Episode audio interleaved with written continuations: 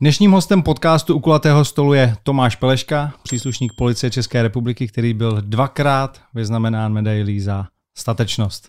Dobrý den. Dobrý den, já vás zdravím, pánové. Dobrý den. Vy jste aktuálně uh, sloužíte u kriminální policie, ano. ale nejdelší část se sloužil u pohotovostní motorizované jednotky. A když můžete takhle teď srovnat tyhle ty dvě pozice, tak eh, v čem se konkrétně liší ta náplň práce pro člověka, jako jsem já vlastně, který o tom nic moc neví? Jasně. Uh, ten rozdíl je, když na první pohled je v tom, že samozřejmě kriminální policie pracuje v civilu.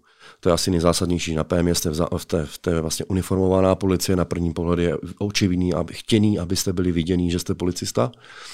A na kriminální policii samozřejmě spíš žádoucí, abyste nebylo rozpoznat, že jste policista. To, to je první důvod. A ten právní důvod, nebo ten, ten, ten důležitý, tak na pohotovostní motorizovaný něco, já tomu říkám, že jsou to takový MMA zápasníci, uh, policejní, kteří si mají na, jsou vysílaný na místo jako první, zejména na tisícou linku 158, měli by si poradit se všema těma věcma, které tam jsou, zejména kde už jsou je možno zadržet pachatele nějakého trestného činu nebo přestupku a měl by si poradit i třeba s takovou první pomocí nebo dopravníma nehodama, různýma živelnýma pohromama, což kriminální policie vlastně nedělá. Kriminální policie přijíždí až ex post, až když je to vlastně v podstatě jakoby v běhu a je to pro ní, padá to tam nějakou trestní sazbou, to znamená, jedná se o trestný čin a ne o nějakou přestupkovou záležitost, kterou kriminální policie neřeší, tak teprve přijíždí ta kriminální policie podle jednotlivých problematik, jak se tím zabývá a přebírá si tu práci pod sebe.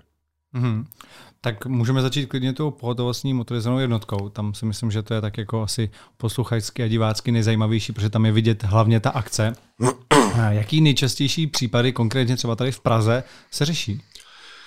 Jasně, tam je to hrozně různorodý. Jo? Vždycky je to takový podle různých období, podle různých časových náročností. Eh, dost často jsou to samozřejmě různé rvačky, domácí násilí a jezdíte od úplných jakoby drobností, jako jsou revizoři a krádeže v obchodech, až po vraždy, eh, krádeže aut, vloupání, loupežní přepadení, znásilnění. Jezdíte prakticky vlastně na všechno, kde je možný chytnout toho pachatele. Tady v Praze to samozřejmě se odvíjí podle dne, ve dne nebo v noci. Ve dne to jsou často věci, kdy jezdíte už většinou pozdě, protože to jsou vloupání do, do bytu, to se drtí většině dělá přes den, eh, nebo jezdíte na nějaký napadení nebo takovéhle věci. Přes den je to relativně klidnější, ale dost často to může být například, že najdete kradený auto nebo eh, nějakou jinou záležitost v noci, tam ožívají právě ty ty živly trošku jiným způsobem, takže tam už se právě hodně ty rvačky, újezdy kradených auto podobně. Je na to líp vidět, prostě je tam menší probos, je na to prostě líp vidět. A ty kolegové, když prostě nějakým způsobem nemají žádnou žádný tísnový volání, tak takzvaně my to říkáme lidsky. Teď to říkám lidsky svými slovy, jako loví sami. Jo, vyhledávají, nebo měli by vyhledávat tu trestnou činnost úplně sami od sebe. A tam samozřejmě jsou důležité ty znalosti, ty problematiky, ty místní znalosti, toho, co tam v tom svém obvodě máte, spolupráce s lidma a i toho, že jste třeba už někdy někoho v minulosti za něco sebrali a ten člověk vám tam zase řídí, třeba byť předtím byl chycený třeba pod vlivem drog což je mimo jiné jedna z nejčastějších tykon, jakoby, nebo trestných činů, který jakoby dělají, a to je vliv, jízda pod vlivem drog. Hmm. Ten alkohol bych řekl dneska až na druhém místě. No. Já jsem zrovna dneska viděl zprávu, která vyšla na týdenník policie o tom, že právě takováhle jednotka zasahovala u, v domě, kde ucházelo COčko z karmy a zachránilo tam právě nějakého kluka, který se nadechal vlastně tohle toho plynu. A tak si říkám, proč tam byla ta policie, protože tam ne, nebylo jakoby to, že by měli do, do chytit nějakého pachatele, tak e, to bylo, protože prostě zavolala, ta paní zavolala první policii a paš, pak až třeba tu záchranku? Na policie se na tyhle ty místa volá vždy. Jo, teď si mm. představíte, že tam zasla karma, mm, ale stejně tak to mohlo být třeba pokus o vraždu, že někdo to umyslně utnul. Takže ta policie tam musí být vždy. Jinak kvůli tomu, aby když už tam nějakým způsobem uh, toho, toho pána odvezou, ať už je živý nebo mrtvý, to je jedno, tak musí zajistit místo toho činu. Pak ona, při, přistoupí uh, celá, ta, celá ta mašinéria, to ohledání toho místa činu a podobně. Ale stejně tak, jak jsem řekl, uh, může zachránit lidský život, ty mobilní hlídky, které jsou venku, jsou zpravidla rychlejší než sanitka a hasiči. Opravdu většině případů jsme na místo přijeli my první a i za to mám vlastně ty medaile, že jsem tam byl dřív a měli jsme s kolegama tu odvahu tam vlézt i s nasazením vlastního života a tohle vlastně dělají, dělají ty kolegové. Jo, tam už je o vteřiny, tam už jako hmm. počkat tři minuty na to, už může být prostě zkrátka jednoduše pozdě. Nikdo vás tam nemůže donutit násilím, to skutečně na rozvaze těch kolegů. Můžete popsat ty dva případy, za který jste dostal to vyznamenání? Můžu, no, oni už jsou tak jako omílaný, ale bez v podstatě to bylo za podobnou věc. Taky to nebylo o tom, že bych někde za ně po někom střílel, nebo to byly to obě dvě za vytažení lidí z hořícího domu. Jednou to byl nějaký panelový byt někde na Praze 10, už si přesně nepamatuju tu ulici a tam byla paní s pánem, paní, my jsme vykopli dveře, přesně si nepamatuju, protože už je to opravdu spoustu let zpátky, uh, s kolegama, pamatuju si, jako, že jsem tam polejval vodu, abych mohl běhnout pro pána, protože paní měla popálené ruce a pán tam ležel někde v té chodbě za těma prvníma, jestli víte, jak jsou ty panelové domy, hmm. jak mají tu chodbičku, jo. tak tam byly prosklené dveře a bylo vidět, že tam je, tak jsem se akorát přikrčil, vykopal jsem ty, ty prosklené dveře a vytáhnul jsem se sice pořezal, ale dostal jsem ho z toho nejhoršího, ale vím, že jsem tam se musel někde nadechnout a že to byl strašně pálil ten vzduch, jo, že se mi z toho udělalo úplně zle. Takže pak mě brali s intoxikací a asi jsem nevypadal hezky, když jsem koukal, když mě vytáhli ven a, vypadal, a nevím, jak jsem vypadal, ale asi hrozně, protože všichni na mě vyvalili oči těch hasičů a už jsem letěl do sanitky, tak asi to byl blbý, jo. ale já jsem se cítil dobře, než jsem v sanitce nějakým způsobem usnul a probudil jsem se v nemocnici, takže, takže to asi nebylo úplně OK. A ta druhá, protože samozřejmě já jsem se od té doby poučil, paní přežila, pán teda na zásadky zranění už bohužel zemřel, což mě mrzelo. A ta druhá situace byla velmi podobná, asi v rozmezí 9-10 let potom, ale tam už jsem věděl, že se mám přikrčit jít po čtyřech. Jo? Už, už jsem samozřejmě, protože ten výcvik dřív takový nebyl. Jsme nevěděli, co máme dělat, nikdo nás na to, nejsme hasiči. Že? A stejná záležitost, to bylo myslím na Praze 8, a tam zahořela nějaká, nějaký byt, který se pronajímal, jestli to bylo nějakým Ukrajincům, těžko říct. A on tam ve svým podstatě ztratil vědomí s tou propambutonou lahví, kterou se snažil dostat ven. Tak ztratil jeden chlap vědomí, tak my jsme ho vytáhli a uh, úplně ode mě a venku jsme ho teda oživovali, že ten už byl, ten už byl to. Takže tam asi my jsme se báli, jestli tam není ještě něco jiného, co by mohlo explodovat, a nakonec ne. Takže, takže to byla obdobná záležitost, ale tam už jsem neměl nic. Tam už jsem věděl, jak na to mám mít. A když jsem potom začal dělat instruktora služební přípravy, tak jsem všechny tyhle informace začal předávat a začal jsem chápat, že budeme muset velmi rozšířit nejenom o ty policejní věci, ale i o ty záchranářské věci. Ať je to záchrana tonoucího, nebo právě pohyb v hořícím domě, nebo jakákoliv věc, například s tím CO, CO2, protože to jsou věci, na které jsme neměli nikdy žádný vybavení. A ve svým podstatě, když, než přijdou hasiči, můžou tam být dřív samozřejmě, ale oni mají velký auta. Jo, mají nějakou, nějakou prodlevu, než dojedou, ten rádius. My jsme venku, a nejenom PME, ale oddělení hlídkové služby, Eh, místní oddělení tady v Praze. Jsou venku pořád, většinou, když nemají nějakou pauzu na nějaký zpracování nebo něco. Tak oni tam můžou přijet během minuty, jo, když jsou kousek. A pak je to na nich, aby si poradili. Takže hmm. já si myslím, že eh, to, že se nějakým způsobem dovybavuje ta policie, je naprosto správný směr.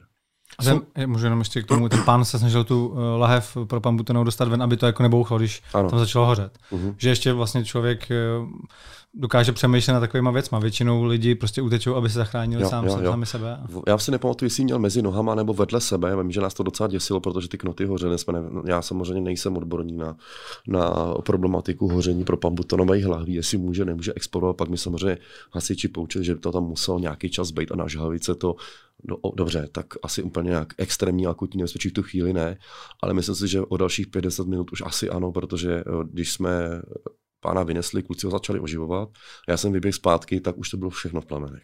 Jo. Hmm.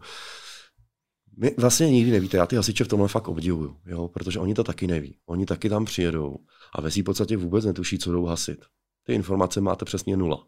Jo, nějaký byt, nebo barák, Jo, a vlastně nevíte, co tam všechno může explodovat. Taky třeba teď, jak zemřeli ty hasiči, že jo, jak tam explodoval ten plyn, to je, no jsou opravdu hrdinové. Jo, tam prostě, oni tam šli opravdu a věděli, do jakého rizika jdou a stejně se neotočili zády. Já myslím si, že tyhle lidi jsou extrémně nedocenění.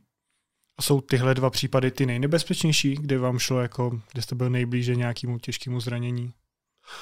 Ten první případ vlastně jo, protože tam jsem s ním dlouhodobý problémy s tou intoxikací, tam to nevypadalo dobře. Já jsem totiž vůbec netušil, že když vdechujete tady tyhle ty splodiny, že s vám může udělat voda na plících a že se vlastně můžete jakoby utopit, to jsem vůbec netušil. Mm. A upřímně jako, nikdy jsem se o to ani nezajímal, takže to, ale těch případů byly opravdu desítky.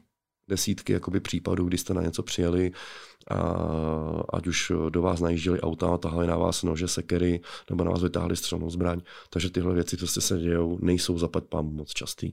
Jo, ani v našich podmínkách zatím nejsou, nejsou moc častý, takže ale ty případy byly za ty roky určitě hodně.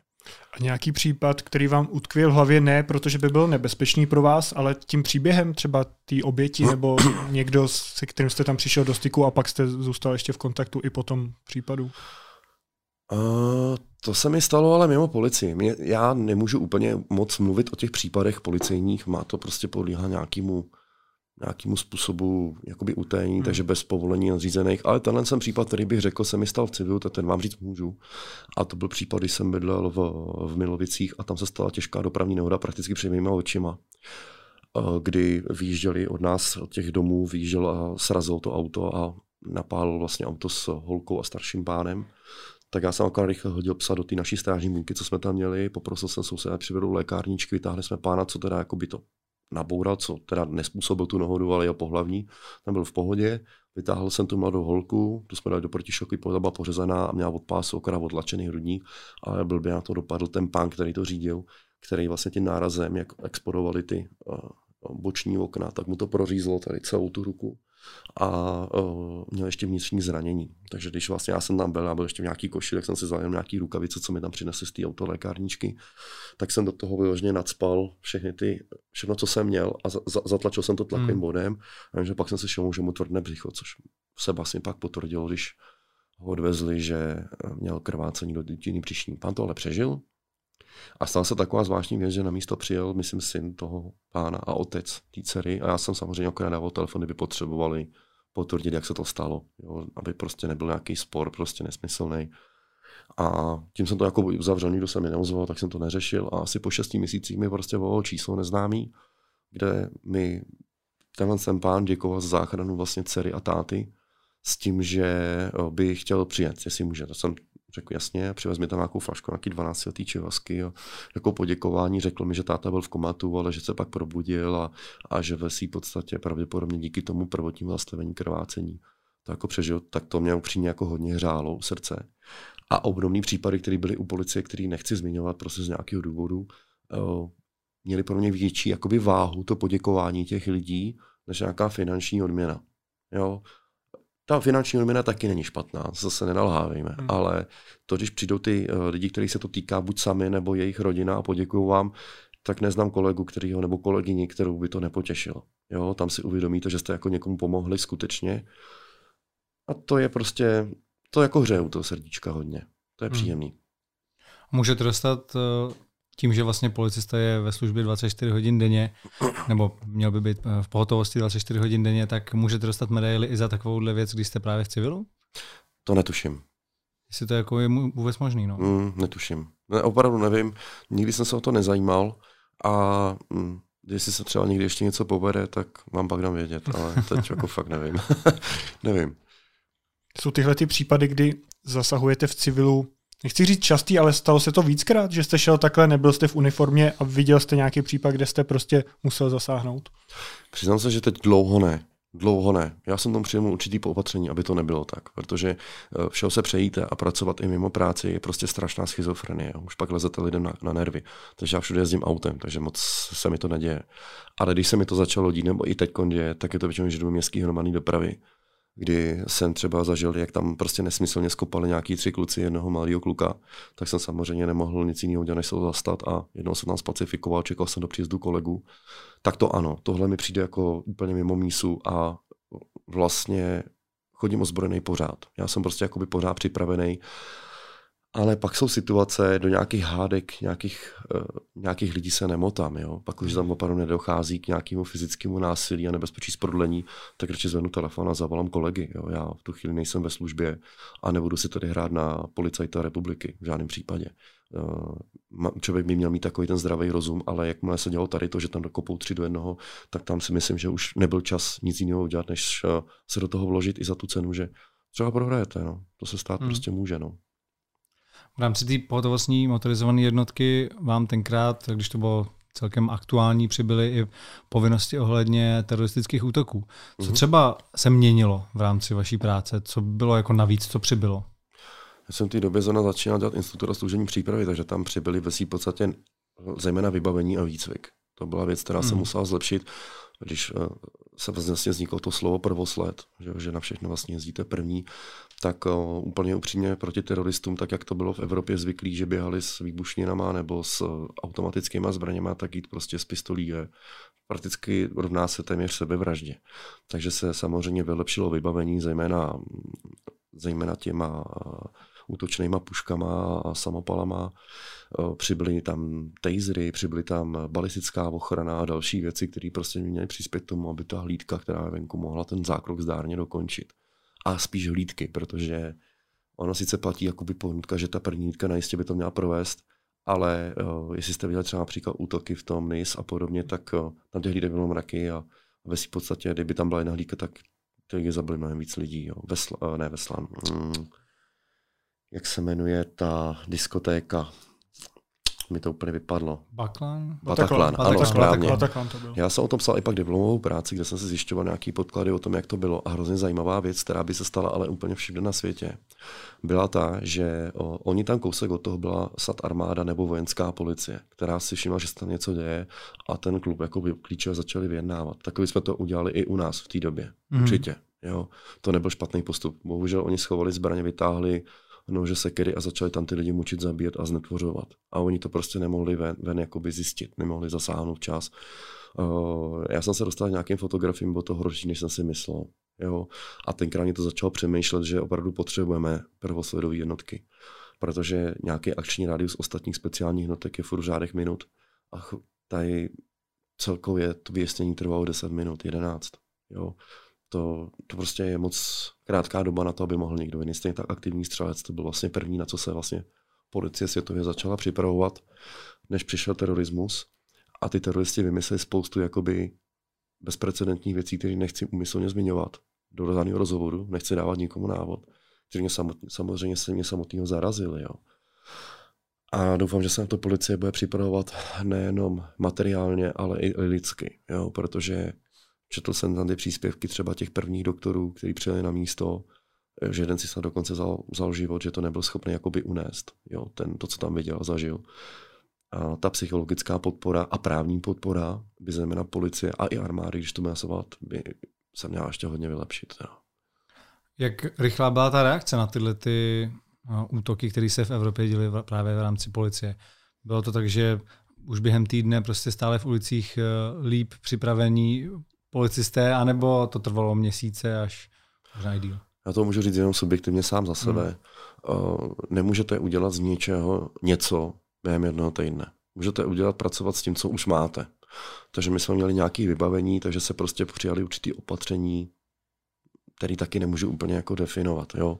Prostě se trošku zlepšilo, zvýšila se intenzita, počet lidí, vybavení, které sebou měli na tu danou věc a trošku se to začalo řešit, ale to jsou věci, které nemůžete jakoby říkat do rozhovoru, podle mě. Jo, možná bych mohl, ale ani nechci, protože to jsou všechno nějaké strategické věci, které když pak bude koukat nějaký váš posluchač, který si řekne, tak schválně, jak oni to teda dělají, tak by byl hloupý, abych to vyzrazoval.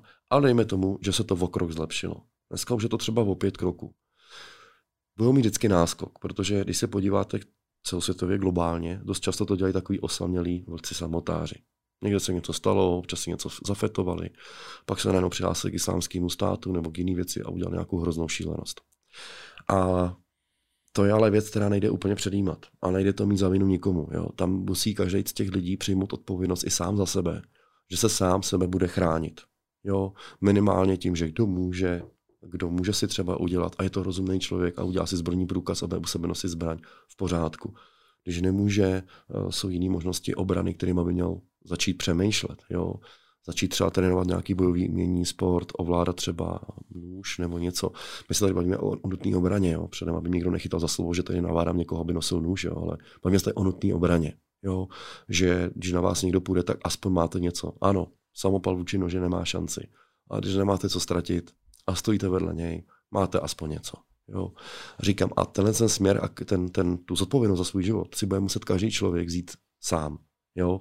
Ta policie má určitý počet lidí. Armáda taky. To prostě nestačí, aby chránili každého zvlášť. Absolutně, absolutně ne.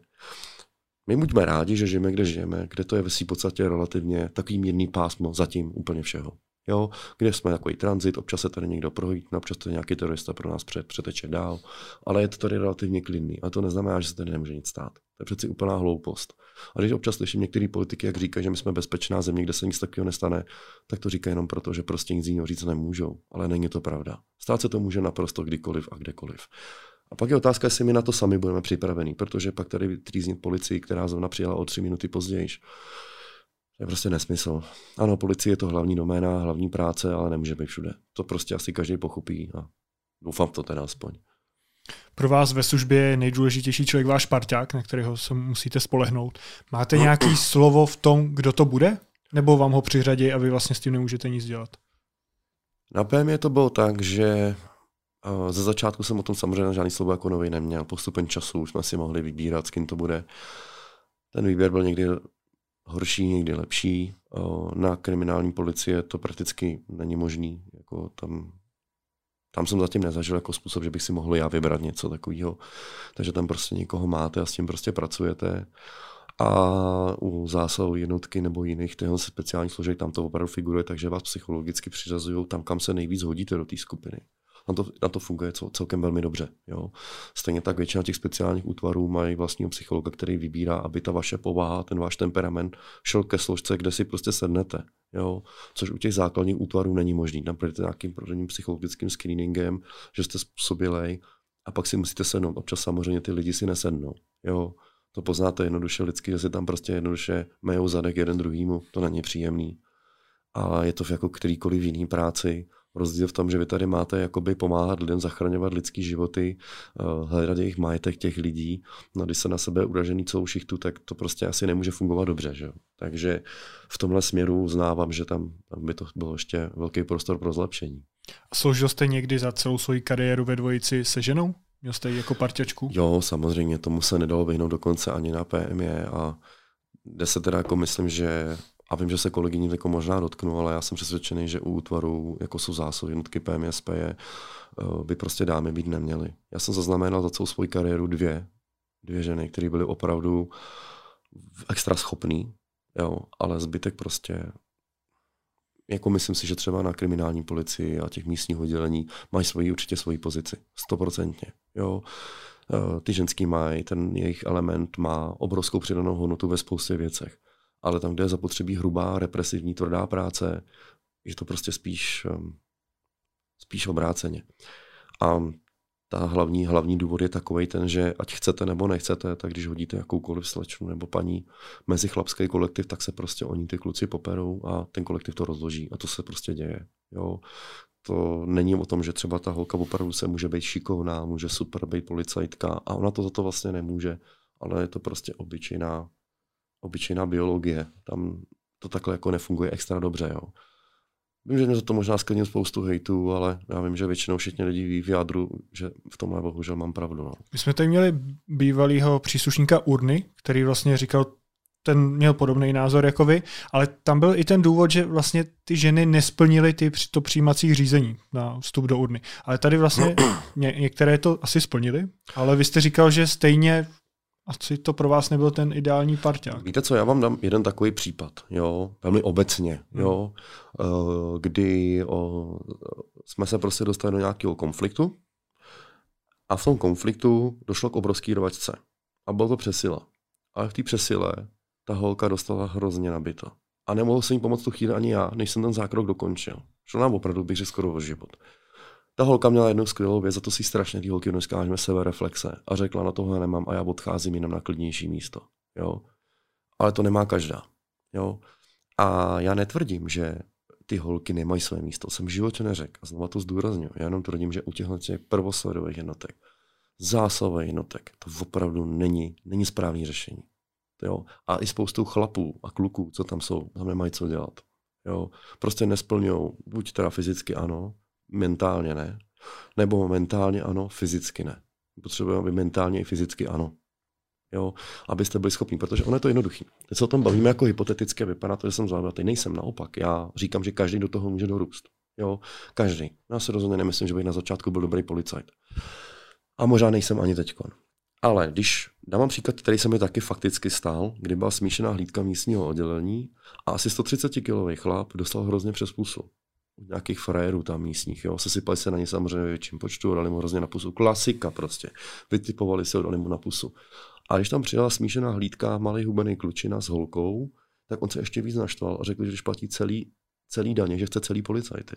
Jo? Že co asi mu pomůžou oni dva, když, uh, když on vlastně se 130 kg narvaný chlap dostal hrozně přes hubu. Ať si na to každý udělá obrázek sám. Pak jsme nás tam přidalo šest kluků z té naší jednotky, jeden jak druhý. A vlastně si lidi jsme si dohledali a spacifikovali. Jo? A on se k nám choval velmi hezky, ale k ním hrozně naštvaně. Uh, kolega s kolegyní řekli, je to idiot. Možná je. Na druhou stranu, když jsem na tím pak doma přemýšlel, tak jsem si uvědomil, že by byl taky naštvaný. Když přijedete, chcete zavolat pomoc, chcete někoho, aby tam ty, uh, ty ranaře, který samozřejmě vás tlučou, tak asi nejse úplně prát umí. Uh, a přijde vám tam někdo, kdo prostě to neumí. Jo? Nebo na, ne, fyzicky to není schopný zvládnout. Jo? Ale vy jako člověk se nepa nebudete ptát, vy chcete pomoct tu chvíli. Vy chcete, aby, aby zasáhli a zastali se vás. A nemůžete, nemůže to dopadnout takže se potom bude zastávat někdo jich. Jo, bavím se opravdu obecně, nebudu nikoho jmenovat, nebudu kalkulovat, je to obecně, obecný můj pohled na tu danou problematiku, která je hrozně kontroverzní. Protože v dnešní jakoby genderově vážený době, kdy prostě všichni musí všechno dělat, já si to nemyslím. Já si opravdu myslím, že jsou věci, které jsou skvělé, v kterých jsou skvělé ženy. A rozhodně jim to nebudu ubírat, protože jsou vážně v tom dobrý a jsou lepší než my i v té policejní problematice. A jsou věci, v kterých jsou prostě obecně lepší chlapy. A myslím si, že ženy by tam prostě být neměly z toho důvodu, že si myslím, že jejich pozice a jejich dovednosti můžou být úplně jinde mnohem víc užitečný. Jo? A rozděluje to hrozně společnost. Rozděluje to kolegy, rozděluje ty samotné kolegyně, velká část kolegyně, ale vak rozumných a sami říkají to samé, co říkám já, jo, ale zdaleka ne všechny. Jo, některých tohle, co mám teď říkám, se rozhodně dotkne a budu určitě za idiota. Já jsem s tím smířený, nevadí mi to, je to můj názor a, a opravdu ho říkám jenom jako já, jako občan prostě a, a nemám, nikomu nenucuju. Ten konkrétní případ, jak jste říkal, že 130 letý chlápek dostal... 130, 130 letý 130, 130 kilový chlápek dostal na hubu a pak si vlastně stěžoval. Tam jde o to, jestli on si stěžoval v tu chvíli, kdy je viděl, jakože to byl prostě smíšená hlídka muž, žena a ještě ten chlápek byl hubený, a nebo jestli prostě opravdu fyzicky nebyli schopný jako mu pomoct. Tedy o to, jestli jako vyhodnotil tu situaci, že když je viděl, tak si říkám, co tady děláte, anebo oni se snažili mu pomoct a nebyli mu schopni pomoct. No, vzhledem k tomu, že jsme potom ty pány jakoby brali a samozřejmě jsme měli nějaký zákrok, kde bylo za použití prostředků, tak si myslím, že by to nezvládli. Jo, upřímně i ve dvou lidech bychom měli problém. Jako, jako narostlý hmm. chlapek, který umí se prát a umí se ohánět, tak bychom měli problém. V těch šesti to bylo relativně jako rád, jako bychom to zvládli. Takže o, chápu, chápu jeho emoce. Nemyslím si, že by to bylo správně. To zase podotýkám, že jako řvát na policajty za to, že tam přijeli mu pomoc a hodně vypadá, jak si představuje, to taky není přeci cesta. Jako, jo. Ale uh, na jednu stranu chápu jeho emoce, jo, protože při představě, že mě někdo někdo zmlátí a teď uh, jsem MMA zápasník, bojuju celý život a stát se to může, tak bych opravdu asi, vyža- asi, asi vyžadoval i, aby, když dostanu já, že pravděpodobně ty lidi budou dobrý. Jo, a je třeba, aby tam přijela policie, která bude připravena. To je prostě můj objektivní názor na tohle. Jo, já to chápu, že vlastně vy zmiňujete tenhle ten konkrétní příklad u té uh, pohotovostní motorizované jednotky. A to je jednotka, která se často dostane do toho konfliktu a to, že tam jsou lidi, kteří jsou fyzicky zdatní, tak může předejít i nějakému zranění, třeba u vás, jako u těch příslušníků, že když vy se dostanete desetkrát do konfliktu, tak jestli se zraníte jednou maximálně třeba, nebo ani jednou. A kdyby se nějaká slečna, která není tak fyzicky zdatná, dostala do toho konfliktu desetkrát, tak se může jí třeba pětkrát něco stát. Jsou případy, kdy jsou na videu zaznamenaný, uh, nevím, myslím si, že to byly snad dvě strážnice městské policie, které takhle se snažili někoho spacifikovat a vlastně se jim to nepodařilo, nepodařilo a obě skončili zraněný. Je ještě jedna věc, na kterou jakoby vás navedu, budu se opět bavit obecně. Stalo se v historii, stalo se to i tady, v Praze, že kolegyním, dokonce i kolegům byly sebraný ty zbraně. To je prostě daň za to, když neumíte nebo fyzicky nemáte na to dokončit ten zákrok nebo něco podceníte. To se vám prostě stane. Že vám sebere zbraň znamená to, že jste ozbrojili pachatele. Vy jste ozbrojili, tak to prostě je. Hmm. A stěžujete práci ostatním kolegům nebo je můžete taky tímhle s tím nepřímo zabít. To prostě tak je. Takže ten výcvik a ta fyzická zdatnost je prostě absolutně nedílnou součástí toho všeho. Můžeme to podceňovat, můžeme se tady tomu zasmát, ale až potom ten případ přijde a stojíte tam face to face, já jsem zaznamenal spoustu jakoby, kolegů, kterých jsem se splet Ať pozitivně, tak negativně. Ať kluci, kteří byli opravdu obrovský, nadejchaný, udělaný a viděl jsem v nich velký potenciál, tak bylo vidět, že když jsme přišli do ostrého zákroku, tak se báli. Klepali se jim ruce, mohlo to být adrenalin, ale vzhledem k tomu, že jsem viděl, jak ten zákrok nechtěli řešit, tak se myslím, že se jednoduše báli. A naopak lidi, kteří na to fyzicky neměli, byli malí, hubený, ale měli to obrovský srdce. A to byli i ženský. A měli větší srdce než ty chlapy. To já uznávám. Úplně. Jo? A nějaká uniformita asi nejde, ale proto tam jsou psychické testy a jsou tam fyzické testy, aby se probrali na ten druh, na ten druh té práce policejní to nejlepší. Jo? Například eh, nepotřebujete na SKPV jako vyšetřovatel mít někoho, kdo má 2 metry a 110 kg. Potřebujete, aby měl perfektní palici a aby dobře uměl ty věci udělat.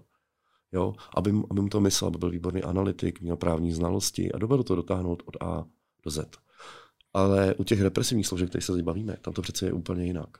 Jo, tam zase nepotřebuje mít doktorát z jaderné fyziky, ale aby když přijde, dokázal se v rámci právních možností ten zákrok udělat od A do Z a zjednat pořádek, zastavit tu, tu expozi těch emocí a toho násilí, který by tam potenciálně mohlo být. Jo. A to si myslím, že tam je obrovská rezerva ještě. To se nabízí teda otázka, jestli je to správně nastavený, ten, to výběrové řízení a ty fyzické testy, když se tam dostávají ty lidi, kteří nejsou schopní tohle udělat? Na to nemůžu odpovědět, nevím. Nevím, to není, nepřísluší mě, nepřísluší mi tohle z toho hodnotit. Ono je to jednoduché, podívejte se. Uh, fyzické testy, tak jak jsou postavený, to znamená, to, to je obecně, obecná věc, co si přečtete na internetu, jeden kilometr, člunkový běh, uh, kliky a motorický test. To se naučíte velmi snadno. Uh, když jsem nastupoval já, tak to byly 3 km běh, 100 metrů plavání, byly tam ještě nějaké věci, už si opravdu podstupem těch 21, to přesně nepamatuju, co dalšího tam bylo. A bylo to trošku náročnější. Ale na to všechno se dá krátkodobě připravit. Fyzicky, ty psychotesty, spoustu, spoustu věcí eh, dneska už ty lidi umí jako se naučit a udělat jako popoušek.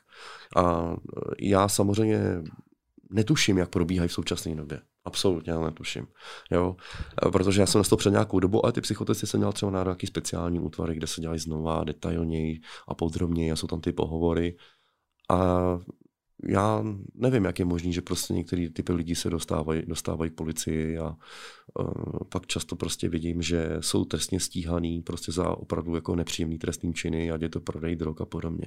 To ale je asi věc, kterou prostě nedokáže omezit sebe lepší test jo, kterou prostě tam musí ta policie sama vnitřně, proto tady máme jako generální inspekci bezpečnostních hmm. sborů, jo, vyselektovat a kolegové k tomu musí sami přihlídnout, protože se obávám, že s tím se perou i ostatní firmy, jo, že přiberete člověka, má skvělý životopis, projde tříkolovým výběrovým řízení a na konci zjistíte, že je to prostě Jouda, který nic moc neumí, víc toho namluví, to prostě se asi prostě děje všude.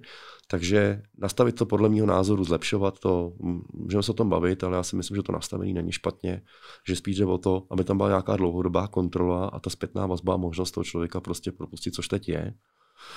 Takže spíš asi, asi důslednost jenom. Já si myslím, že to je, a to je v době, když máte velký personální podstav, prostě problém pro každou, každou firmu. Jo? E, nebudete vyhazovat člověka kvůli každý perkotině, to je prostě nesmysl. To by vám tam nikdo nezůstal. Jo?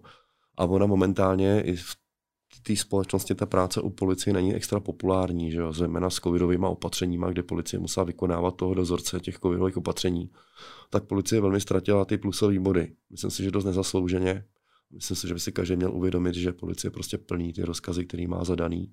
A jestliže tady prostě byl vymyšlený nějaký pandemický plán a policie dostane úkol, aby dohlížela na to dodržování, tak jinou možnost nemá a obavit se o tom můžou potom někde v hospodě nebo doma po telefonu, protože to je tak asi všechno, co s tím můžeme udělat.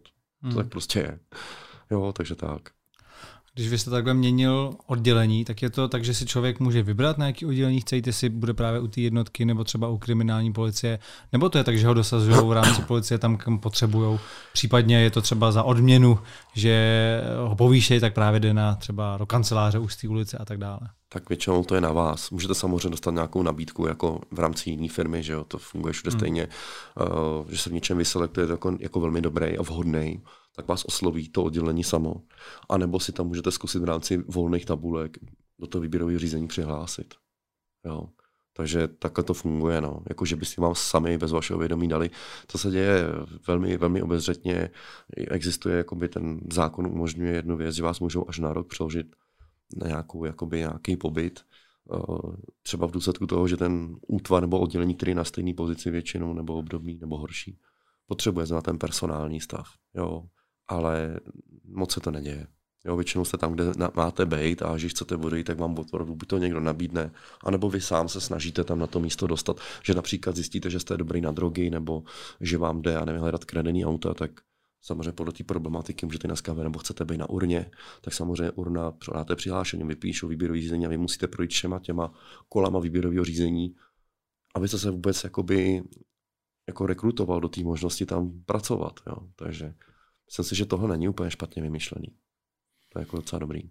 Já když jsem s váma nakoukával předchozí rozhovory, které jsou veřejně, tak tam v komentářích a takhle bylo 90% pozitivních reakcí, že kež by bylo víc takových policistů a takhle. A vlastně jediný, co tam bylo, kdy nějaká kritika, tak tam lidi zmiňovali jeden případ, jedno video, který, ke kterému já jsem tam nikdy nenašel vaše vyjádření.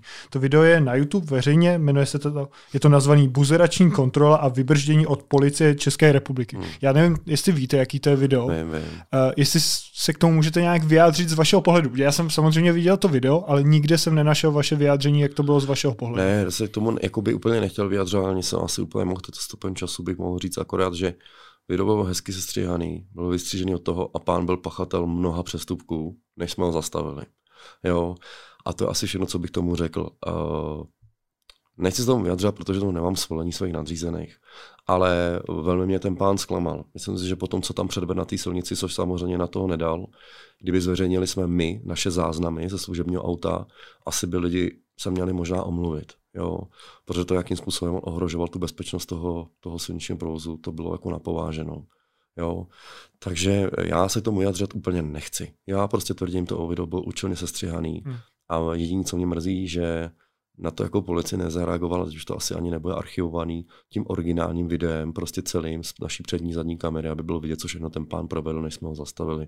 A tím by asi lidi, ty, co by chtěli, tak by to pochopili hned, ty, co by nechtěli, tak by to mohli hejtovat dál. Ale vyjadřovat se bez jakoby, povolení nadřízených tomu nechci. Děje se tohle častěji? Nebo já, já už jsem to slyšel několikrát, že byly určitý videa zveřejněný na YouTube, kde to bylo z jednoho pohledu, toho, kdo to jako natáčel, kdo nebyl policista. A slyšel jsem už od více policistů, jako že kež by bylo zveřejněno celé to video, třeba z mojí kamery, kterou jsem ano. měl, že bych jako chtěl, aby lidi věděli, jak to, jak to bylo celé a ne takhle jako účelně sestříhaný. S tím souhlasím. Jo, opravdu s tím souhlasím. Eh, docela si myslím, že toho, kdyby policie jednoho nejakoby udělala jako obranu svých vlastních lidí, nikdy to nejde, protože samozřejmě, že máte nějaký složitý trestný čin, kde by to prostě zveřejnění těch videí mohlo zkazit to důkazní řízení, tak to neuděláte, ale u těch přestupků si proto nevidím se menší důvod, proč by nebylo možné, aby, uh, aby se to video jako zveřejnilo, jo? aby se jako narovnalo, ať si ty lidi udělali obrázek sami, protože ono to opravdu v drtivé většině je ustřížený schválně. Na většina, většinou tam není to, co tomu předcházelo, všimněte si toho. Vždycky tam není to, co tomu předcházelo. Pak je to nějakým způsobem sestříhaný, co se jim hodilo a ten konec taky dost často není vidět. Jo? Mě už to docela rozčiluje. 95% je to většinou úplně jinak, než to prezentují. A ano, můžeme to udělat i my. A nebo pustit nesestříhaný. Proto u soudu, když budete dávat jakýkoliv důkaz, tak nesmí být sestříhaný. Musí být plynulej a to a je ten důvod tenhle ten. Jo? Jakýkoliv ustřižení už prostě je, je, je určitá pochybnost, kterou do toho vnášíte. A tady se naprosto účelně sestřihává jenom věci, které ty lidi prostě buď pohoršují, nebo to. Když se dost často pak projeví celý ten záznam, tak lidi nenou berou zpátečku opravdu by to chtělo víc přemýšlet. Pak, když nevidíte, co tomu celý předcházelo, od začátku do konce, tak vám můžu úplně v klidu říct, nevěřte vůbec ničemu. Na tom internetu vůbec hmm. ničemu. A nevěřil bych ani, kdyby to bylo od policie. Jo, já měl věřím skutečně tomu, co je od začátku do konce naprosto celý. Ať si můžete opravdu udělat ten obrázek sami. Jo, tohle je, a to se samozřejmě děje, tak takováhle v uvozovkách šikana těch policajtů.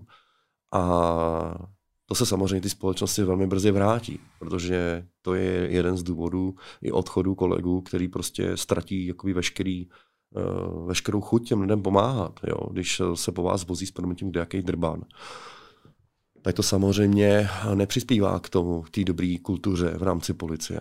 Jo? A to zastání z řad lidí, když se podíváte na tohle video, který kdybyste viděli originál a slyšeli je vlastně, nebo viděli jste co tu, tak byste jenom kroutili hlavou, co to tedy napadá. A když jsem se podíval na ty profily, jako e, Piráti a podobné věci, které tam jezdí 200 v městě na motorce, že mě hejtujou, to je mi úplně jedno. Co, ať si hejtujou klidně dál, protože to jsou, nebo byli v té době taky mý klienti. Jo.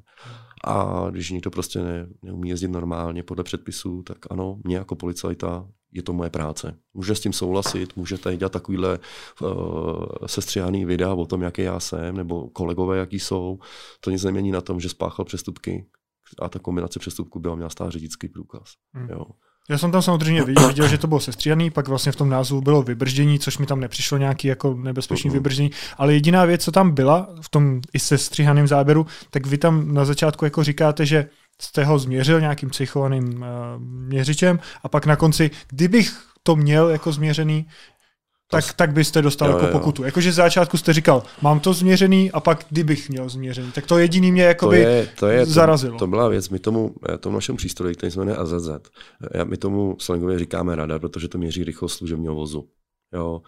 Uh, tak abych to asi nazýval, nevím, to můžu brát jako jedinou chybu, kterou jsem tam jakoby provedl takovou taktickou spíš, protože skutečně to zaznamenalo, tu rychlost služebního vozu a toho, jak jede, ona to nebyla skutečně to, kolik, kolik by to mělo být. Jo. A zaznamenalo to všechno. Jo. A to certifikovaný samozřejmě je. Takže bylo to spíš jako nevhodně zvolený to slovo. No. To jako asi ano, ale jinak eh, to všechno platí. A dalo by se tohle případně jako použít? Přitom, kdyby se to dál nějak řešilo, to, že on jako překročil na, rych, na rychlost ne. Na rychlost ne, ale na ty, na ty přestupky samozřejmě ano, že zaznamenává to prostě to, co ten člověk na té silnici dělal. Jo? Takže to určitě ano. My vždycky tady se snažíme obhajovat i policii, když nějaký host o ní mluví špatně. My máme několik jako dobrých zkušeností s policií, i jsme s ní spolupracovali na natáčení, ale máme i jednu špatnou zkušenost, to můžeš asi říct ty, spíš hmm. to bylo při výpovědi uh, u jednoho případu, kde ten policista se nezachoval tak, jak měl. No já jsem si právě vždycky myslel, že uh, policie by měla být v té pozici, kdy se snaží uh, vlastně jako vyřešit tu situaci tak, jak byla. Což podle mě ta, ta je, to je ta správná. A tady to vypadalo vlastně z pohledu, že spíš ten člověk chce usvědčit mě jako toho špatného. Eh, uvedení do situace. Já jsem byl předvolaný na podání vysvětlení k nějaký věci, kde jsem byl jako ne pachatel, ale no, ne obžalovaný, ale tak jako prostě podezřelý. ten podezřelý, ten člověk přesně tak, no, přesně podezřelá osoba, která se měla něčeho dopustit. No a přišel jsem tam, abych podal vysvětlení, vlastně jako úplně v dobrým, do, ne dobrovolně, ale na, to, na, to, na tu výzvu. A ten policista mi záměrně lhal a snažil se mě dostat do takové situace, abych jako se vlastně přiznal, i když já jsem uh, vlastně jako nic se nespáchal. On mi řekl, že nemůžu nahlídnout do spisu, což mě vlastně jako znemožnilo na té uh-huh. stanici nahlídnout do spisu, abych zjistil, co vlastně proti mě mají a z uh-huh. čeho jsem vlastně jako obviněný teda. A, a pak mi říkal, že existují nějaký důkazy, takže se mám jako automaticky přiznat, že se vůbec nemám jako dívat. Že jsou fotografie. Že jsou fotky a že mají i nějaký video, prostě, že někde jako něco dělám. A já jsem říkal, tak mi to jako ukažte teda ten spis, abych viděl ty fotky a videa. A on říkal, že nemůžu. A když jsem se poradil se svým právníkem, tak nakonec mi řekl, že můžu do toho nahlížet, což takže mám nechat jako zapsat do protokolu, že prostě mi to, ne, že mi to znemožnil a že vlastně chci vidět teda ty fotky a videa. No a nakonec z toho vyplynulo, že žádné fotky ani videa neexistují a ten člověk mi jako vědomě lhal, ještě mi znemožnil se podívat do toho spisu, tak jsem to nechal jako zapsat všechno do protokolu a té doby se nic neřešilo. Ten člověk, podle mě, když jsem odešel, tak ten eh, protokol zmuchal a hodil ho do koše, protože by jeho řešil gips, že jo, protože udělal něco špatně. No. Tak právě v, tu chvíli, v těch chvílích, kterých jako samozřejmě bylo jenom pár, tak si vždycky říkám, čeho ten člověk chtěl docílit, že mě vědomě lhal, že to chtěl jako rychle sfouknout ze stolu, nebo mě chtěl, abych jako dostal nějakou pokutu nebo něco? Na to nevím odpovědět, nevím. Jo, já, já si samozřejmě uvědomuji, že i u policie je spoustu černých hmm. ovcí. A tak to prostě je a bude. Je to jako v každé jiné práci a byť by se to dít nemělo, dít se to bude, musíme se s tím prostě jednoduše smířit. Ale na druhou stranu, jestli si někdo myslí, že generální inspekce bezpečnostních sborů jako kope za policii, tak je úplně hmm. blázen. Jo, myslím si, že GIPS docela dobře dělá svoji práci tak, jak má. Možná, nevím, jak na těch vyšších útvarech, ale na těch nižších, prostě když něco ty lidi provedou a zjistí to, tak je opravdu odstíhají. A Stejně pak je tam ještě nějaké oddělení vnitřní kontroly, který jako řeší ty přestupkové záležitosti a ne, ne, nepamatuju si, že by se něco zametlo pod stůl. Jo? Jak hmm. ten člověk něco pokazí a ty lidi to řeší, tak to, to řeší poměrně intenzivně. Ale ob, uh, dost častý problém je i ten, samozřejmě ty lidi si vymýšlí kraviny. Jo? Tady to třeba má nějaký objektivní uh, ten, ale pak jsou tam stížnosti pro stížnost. Jo? Pro jakoby přitížení tomu mm. v rámci vyšetřování.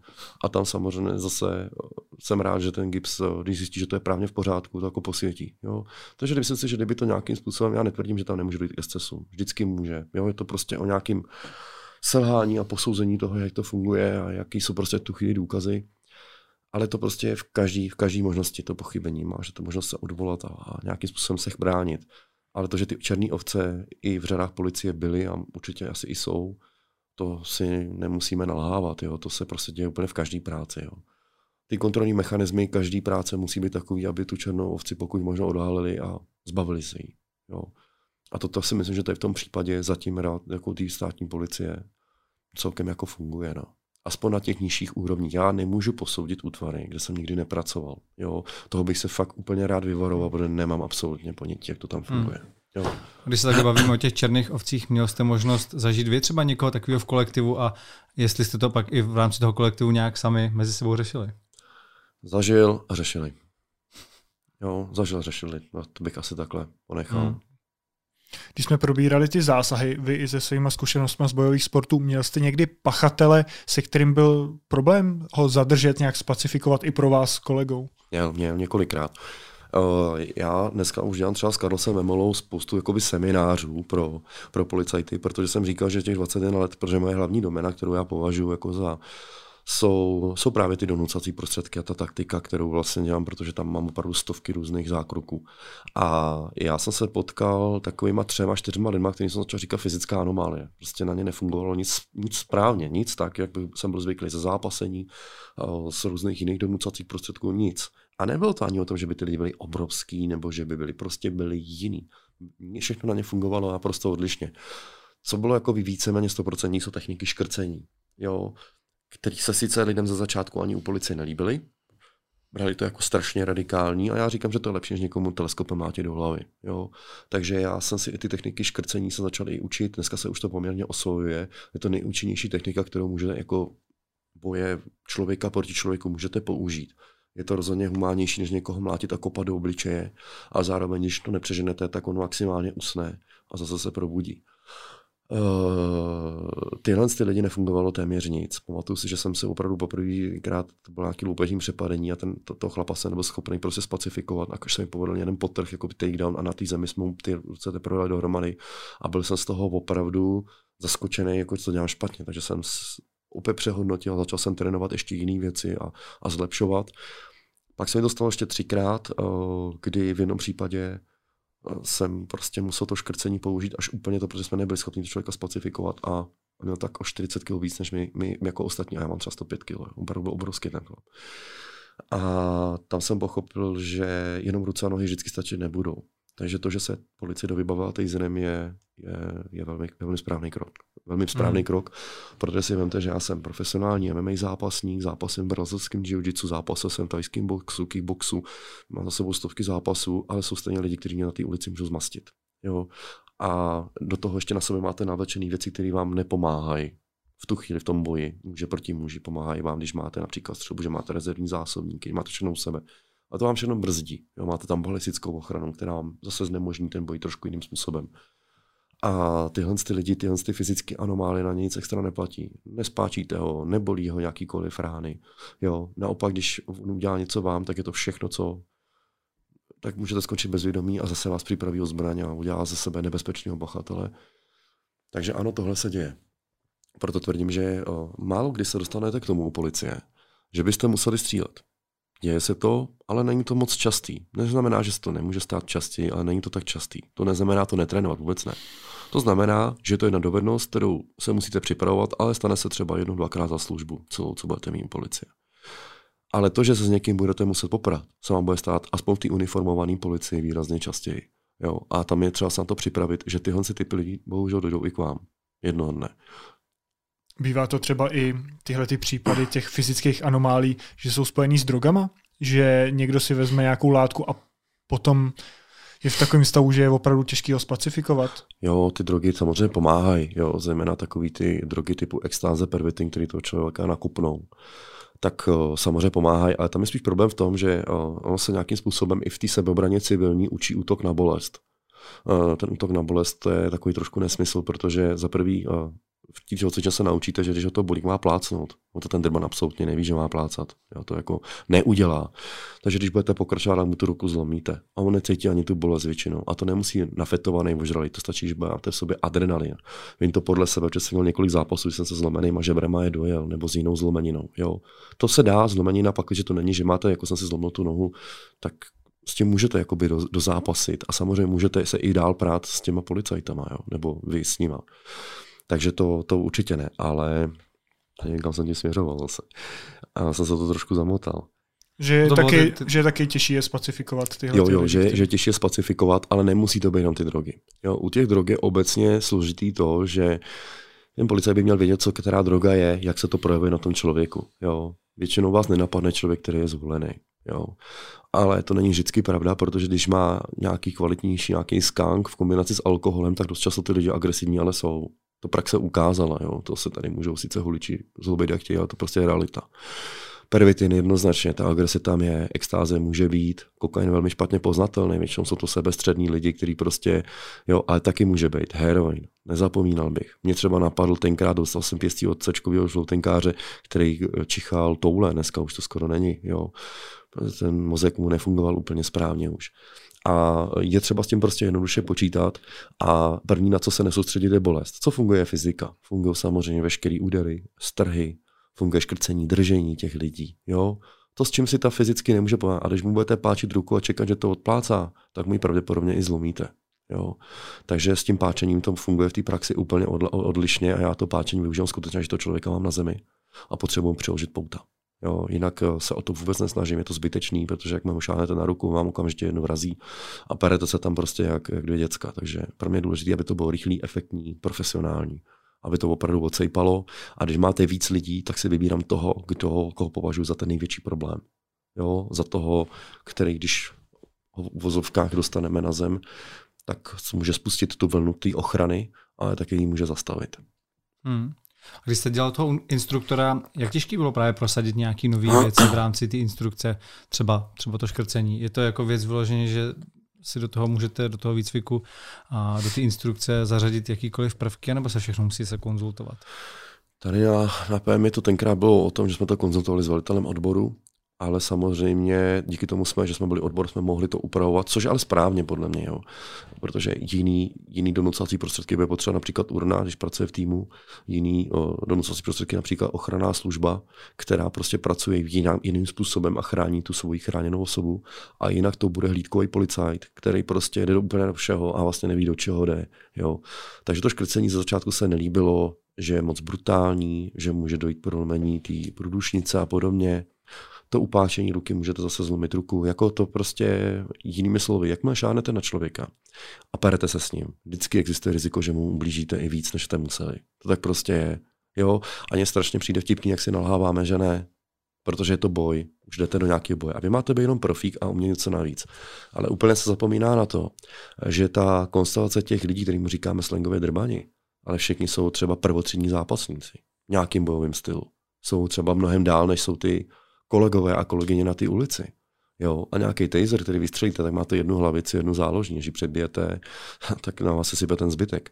A vy prostě musíte nějakým způsobem fungovat a ten zákrok dokončit. O ty kolegy a kolegyně na té ulici, těch klasických řadových policajtů, i městský policie, moc nezajímá nějaká politika, jestli tohle moc nebezpečí nebo ne. Oni se musí ubránit a potažmo musí ubránit i ostatní. A to od nich vlastně společnost chce. Jo. A jestli chcete dát něco, nějaký nástroj, tak jim musíte dát ale nástroj, který bude fungovat a naučit ho, jak eh, když se něco pokazí, například, že ve stresu to člověka přiškrtí víc, jako ho se nahodí.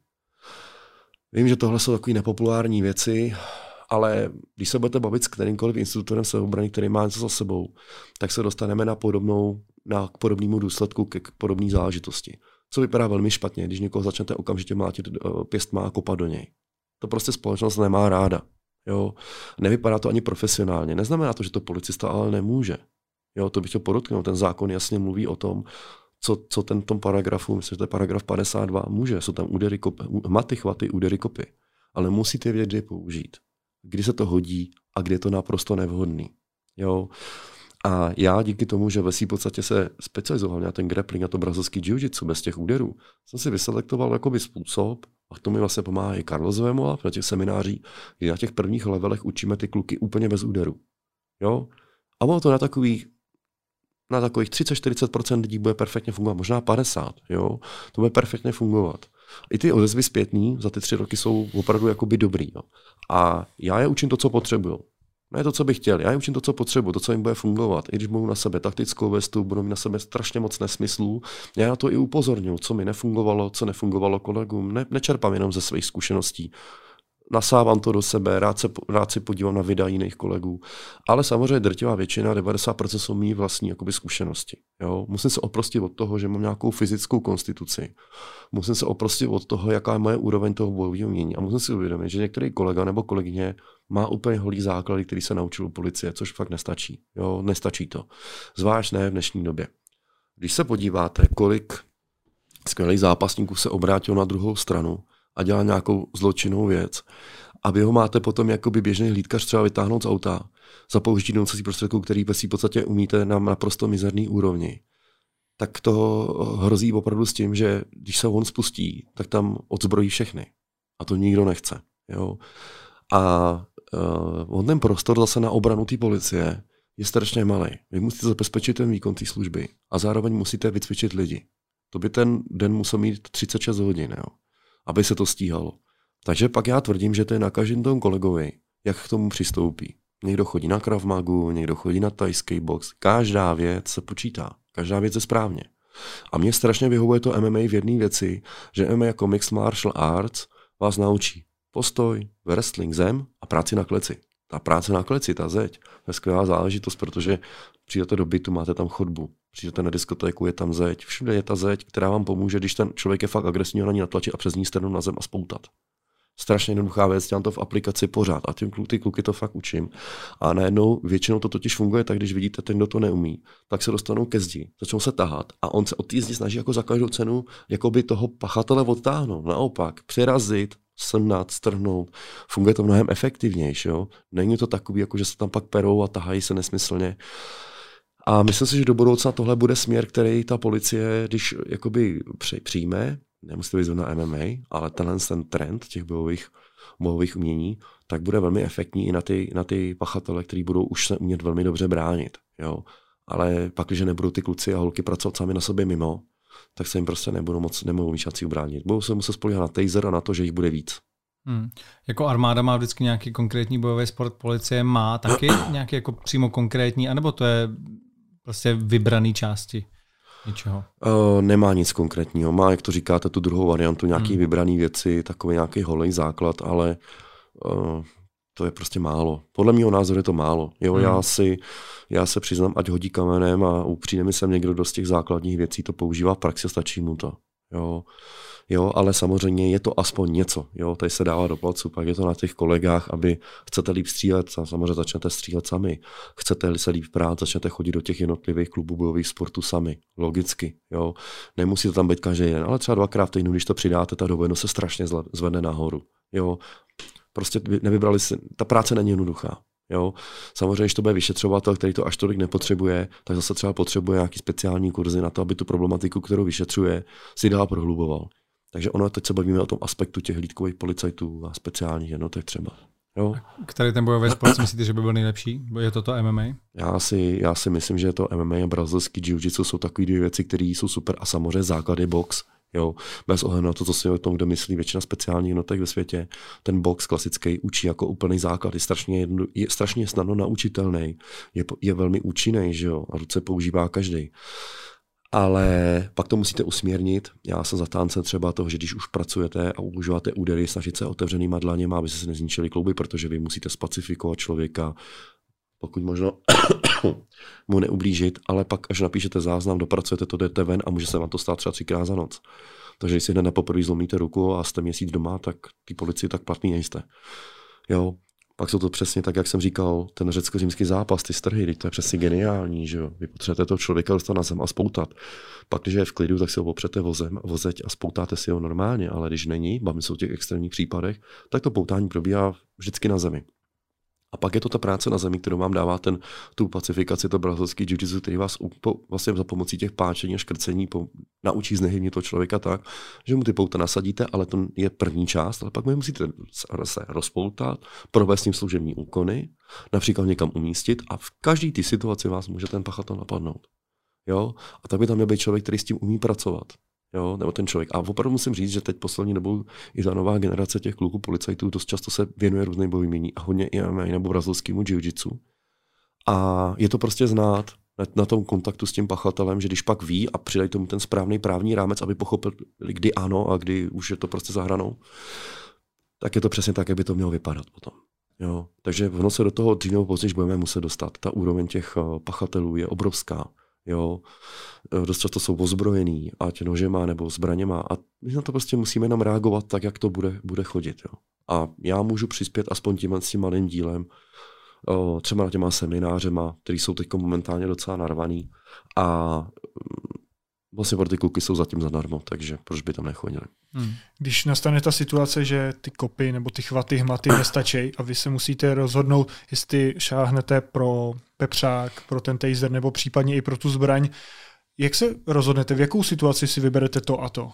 To musí každý policajt podle sebe. Já třeba uh, kaser vůbec nepoužívám. Mě to prostě zdržuje, brání mi to a když ho používám, tak v situacích úplně jinak. To máš, mám pachatele, který dělá bordel v autě, tak ho stříknu do rukavice a vlastně opravdu do očí, protože v tu chvíli já ho potřebuji uklidnit na tu cestu. On pak nemá prostě prostor jako vymýšlet kraviny. Je to taková taktický, taktický použití donucacího prostředku. Ale že bych, uh, že bych umyslně s tím mě to prostě zdržuje. Já díky tomu, jak jsem vyspělý bojovník, tak už prostě dokážu toho člověka si stáhnout na zem, vzít, znehybnit a kolegy poprosím, ať mi ho popoutají, já ho tam prostě udržím. Hmm. Jo, v 99%. A když ne, je toto 1%, tak mi musí kolegové prostě jednoduše pomoct. Jo. Pak je to teleskopický obušek, který je určitě velmi efektní, velmi dobrý. Když se s tím trénuje dobře, tak uh, je to dobrá věc, zejména třeba do těch davů a podobně to je věc, která prostě má smysl. Takže s tím by si myslím, že ten trénink by taky se mohl ještě rozšířit dál. Ten se dá používat nejenom na údery, ale na škrcení, na nějaký páčení. Je docela dobrá věc.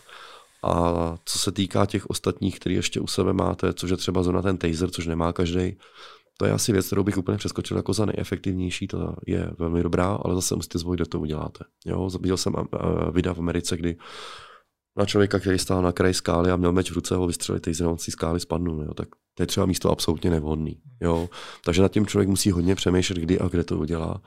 A do davu je to taky nevhodný, protože máte jenom jednu hlavici, ale kolem je třeba dalších 300 lidí, takže jako vystřelit si jednu hlavici, pak tam patlat s tím jedním, tak přijdete pravděpodobně o ten taser a možná i o zdraví. Takže on je to hodně o té o taktice a právě o tom slouží ty policejní instruktoři, který učí to nejlepší, co by mělo být. Jo, ten postup. Takže ten policajt si potom ty pronucací prostředky volí sám. To, co je v tu chvíli jako nejvhodnější, tak to určuje i zákon. Takže nechal bych to vyloženě tak v té kompetenci těch instruktorů, té služební přípravy. Ty v tomhle směru by měli mít to, to hlavní slovo a pak je to na kolegách, co si z toho vezmou. Když to otočíme, tak jakou vy máte osobní zkušenost s policií z pozice občana? Že vás někde policie zadržela, zastavila jenom jako, no, no, no. třeba překročil? Já nemám s policií vůbec žádný problémy. Já se vůbec ani neprokazu žádným průkazem, nikdy to nedělám. Já jim prostě dám všechno, co potřebují. Když udělám nějaký přestupek, tak ho prostě zaplatím. A uh, samozřejmě se mi dost často stává díky MMA, že mě znají, takže jako ahoj, čau, jak se máš a tohle z toho, a když mě neznají, tak jim všechno, co chtějí vědět a já s policií nemám žádný problém. Jo, vůbec nikdy jsem neměl a jsem za to taky rád. Takže já to vnímám takhle. Samozřejmě slyším příběhy o tom, jak policie nefungovala a nemám důvod tomu nevěřit, že by si ty lidi vymýšleli. Hmm. Já jsem se tím nesetkal. Jo, ale je to asi i daný tím, že většina těch lidí, jako těch policistů, ví, kdo jsem a ví, že jsem sám policajt, takže ten, ten, ten postup potom a to chování vůči mě je prostě trošku jiný. No. Myslíte si, nebo co dělá policie dobře v tom, aby zlepšovala svůj mediální oblast a co si myslíte, že by třeba mohlo pomoct? Jako z vašeho subjektivního pohledu, co by třeba vy sám jste mohl udělat pro to, aby se ten mediální obraz zlepšil? Já sám už asi nic víc udělat nemůžu. Jo? Já prostě se snažím prezentovat jako sportovec profesionální. Sám jsem na sebe naprášil, že jsem policajt. Ne, vždycky mi to u policie pomohlo. A uh, snažím se jakoby kopat za to, aby prostě ty lidi tu policii vnímali pozitivně. Nevím, že to je banda nějakých lidí, kteří je buzerujou, ale že jsou to i lidi, kteří jim pomáhají a nasazují za to vlastní život a uh, je to nespočet hodin, který ty, uh, ty lidi tráví mimo svoji rodinu. Dost často jsou rozvedený, jo, nemají prostě nic. Jo. A dost často prostě fakt tomu obětují celý svůj život a ten nevěk je někdy opravdu hnusný a sledovat to. Jo. I v, ne, teď nebudu brát sebe, ale i některý svý kolegy, myslím si, že to bylo dost nezasloužený. Takže to je věc. Druhá věc je samozřejmě ten marketing. Že jo? To, já do toho nemůžu nikomu kecat, budu brát zase za sebe, co mě pomohlo, byly sociální sítě. A to, abych byl nějakým způsobem známý, aby ke mně chodit třeba do mít tělocvičně trénovat, mě pomohly sociální sítě a nějaký nějaký ten vymyslet, nějaký ten merch, tak jak to má fungovat, aby to upoutalo a ta policie s tímhle samozřejmě pracovat musí také v rámci náboru, tak v rámci toho, tak policie má jedinečnou pozici, že jo? Není tady druhá policie.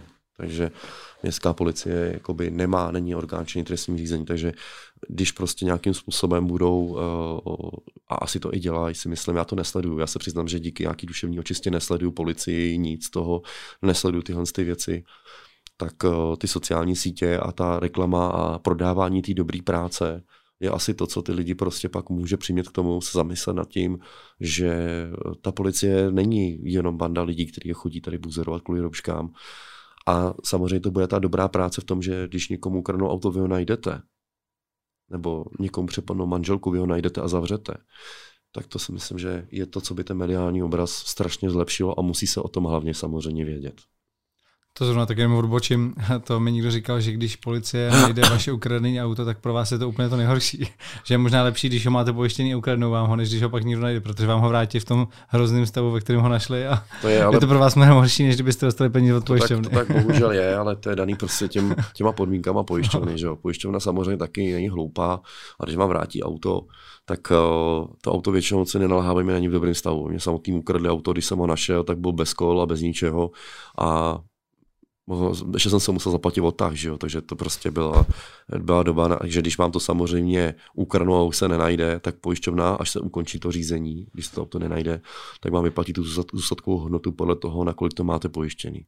Takže ano, tohle je do jistý míry pravda, ale na druhou stranu může se najít celý v pořádku, takže já bych to zase tak jednoznačně úplně nevěděl. Jo.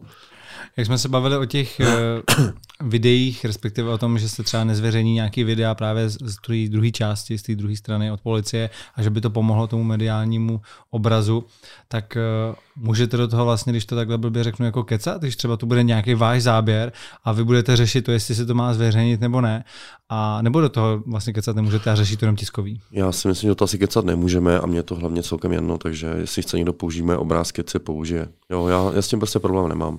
Jo, když jsou to věci, které se nedají zveřejnit, tak to tiskový samozřejmě, že dneska nějaký, nějaký je profesionální, že oni ví, hmm. že jsou to nějaký kauzy, ke kterým se nesmí zveřejňovat, tak, ten, tak to prostě nezveřejní. Jo, to je jejich práce. A když je to věc, na který si myslí, že by to mohlo udělat dobrý jméno a těch věcí je poměrně hodně. Já si myslím, že by se to dalo zveřejňovat i víc, ale já opravdu nejsem tiskový mluvčí a nerozumím té práci, jo. takže řík to můj subjektivní na, uh, pocit z toho, tak vím, že vždycky ta reklama v podobě těch povedených věcí samozřejmě zlepšuje to jméno té policii. A to může být naprosto cokoliv. Jo. Takže to by asi fungovalo. Já myslel třeba u konkrétních případů, když to bude takhle, že právě někdo třeba zveřejní video o vás, že jste se choval někde nevhodně a vy budete vědět, že kdyby to, bylo celý, nesestříhaný, takže z toho vyjdete vlastně dobře. Tak no. jestli můžete jít naopak za tím tiskovým a říct, hele, nemůžeme zveřejnit to moje video, protože tím očistím nejenom své jméno, ale obecně jméno hmm. i policie. Přiznám se, že nevím. Nikdy jsem to neskoušel, hmm. ale bylo by to ideální. Bylo by to ideální. Samozřejmě, když jste přesvědčený o tom, že to tak je. Jako já třeba vím, jak to bylo. Hmm. Uh, zajímavý bylo to, že v tom předchozím případě, co se zmiňoval, že si nikdo nevšiml mého kolegy a jediný vlastně to byl důvod, že mě poznali jako zápasníka a tím pádem se to začalo rozjíždět. Jo. Jinak si myslím, že by to tak populární zase nebylo ale v těch případů je mraky. Jo. Ta policie může vždycky udělat chybu a tahat se tady za nějaký slovíčko, který byl nevhodně zvolený, je hloupý, protože úplně to odráží a odvádí tu pozornost od toho, co ten člověk proved.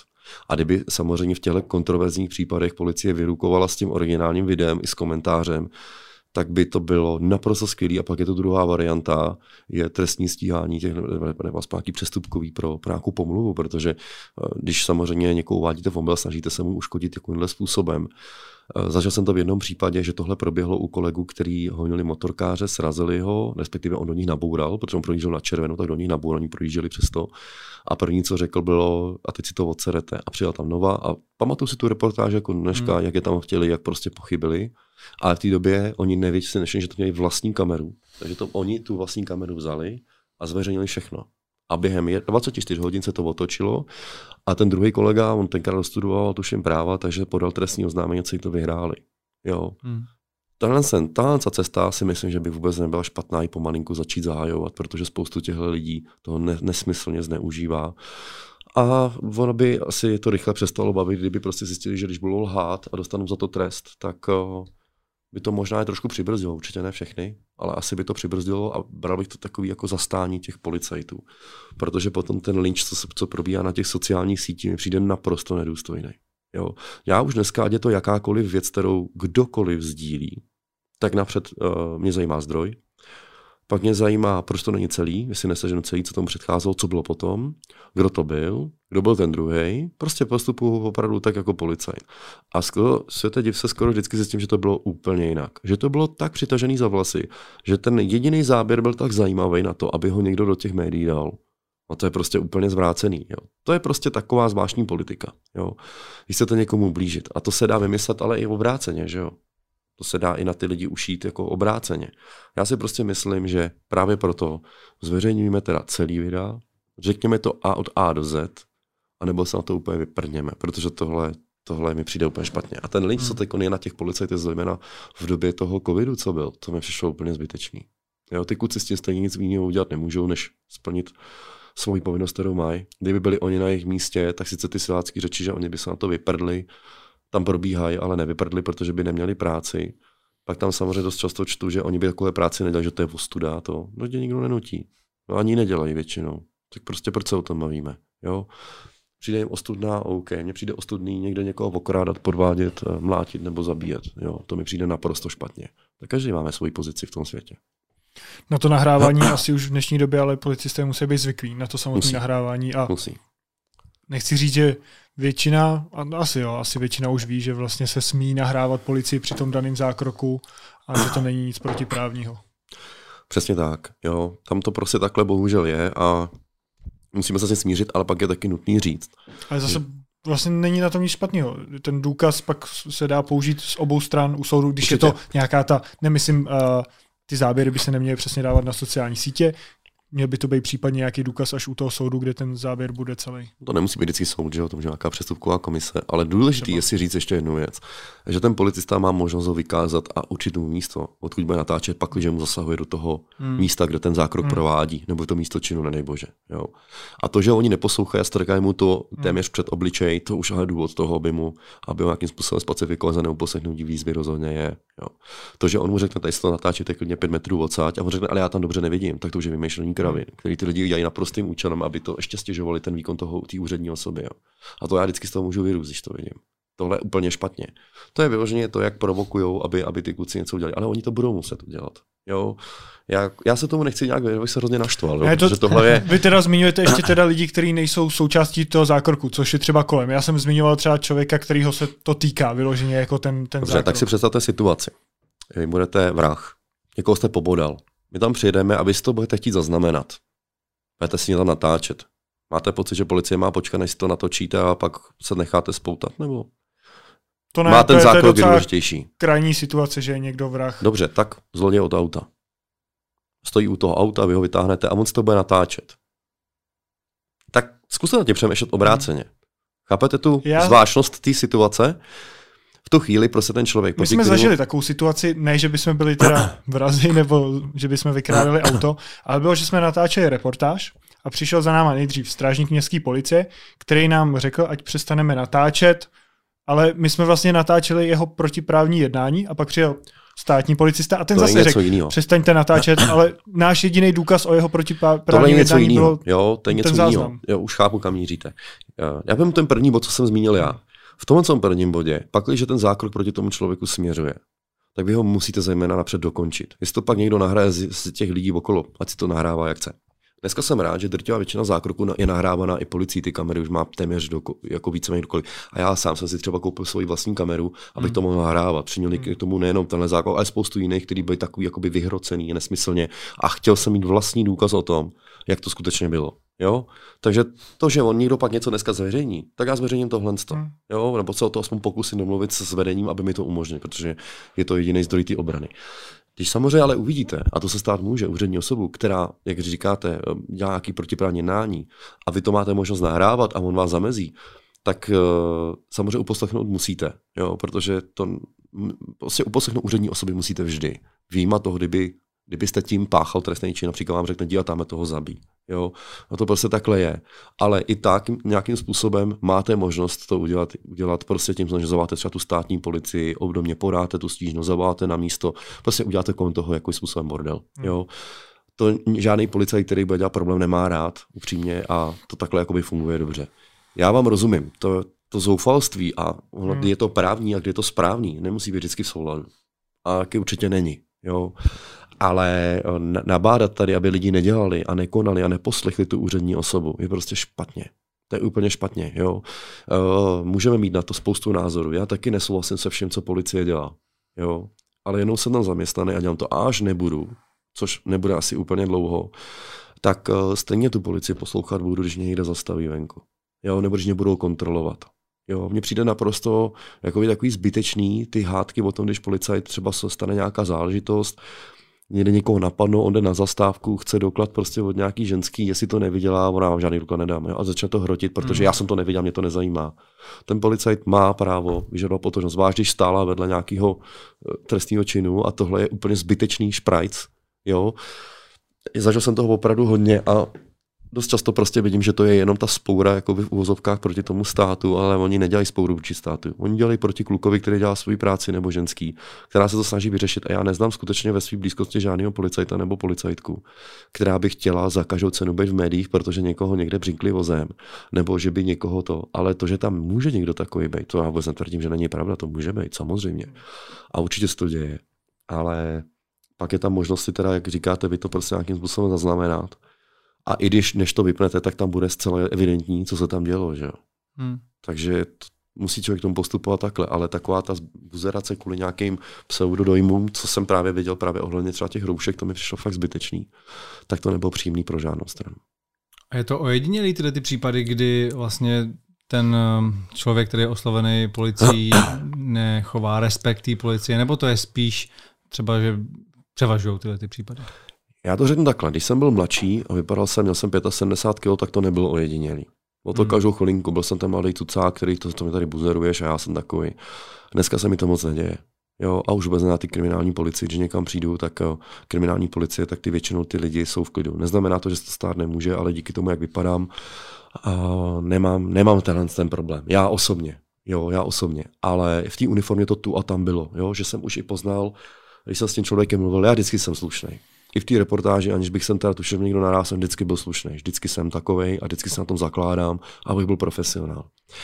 A když už prostě cítím, že ten zákrok směřuje k tomu, že nikam, tak prostě využiju svých zákonných možností. Oni vás většinou nepoužívají, to mají pasivní odpor.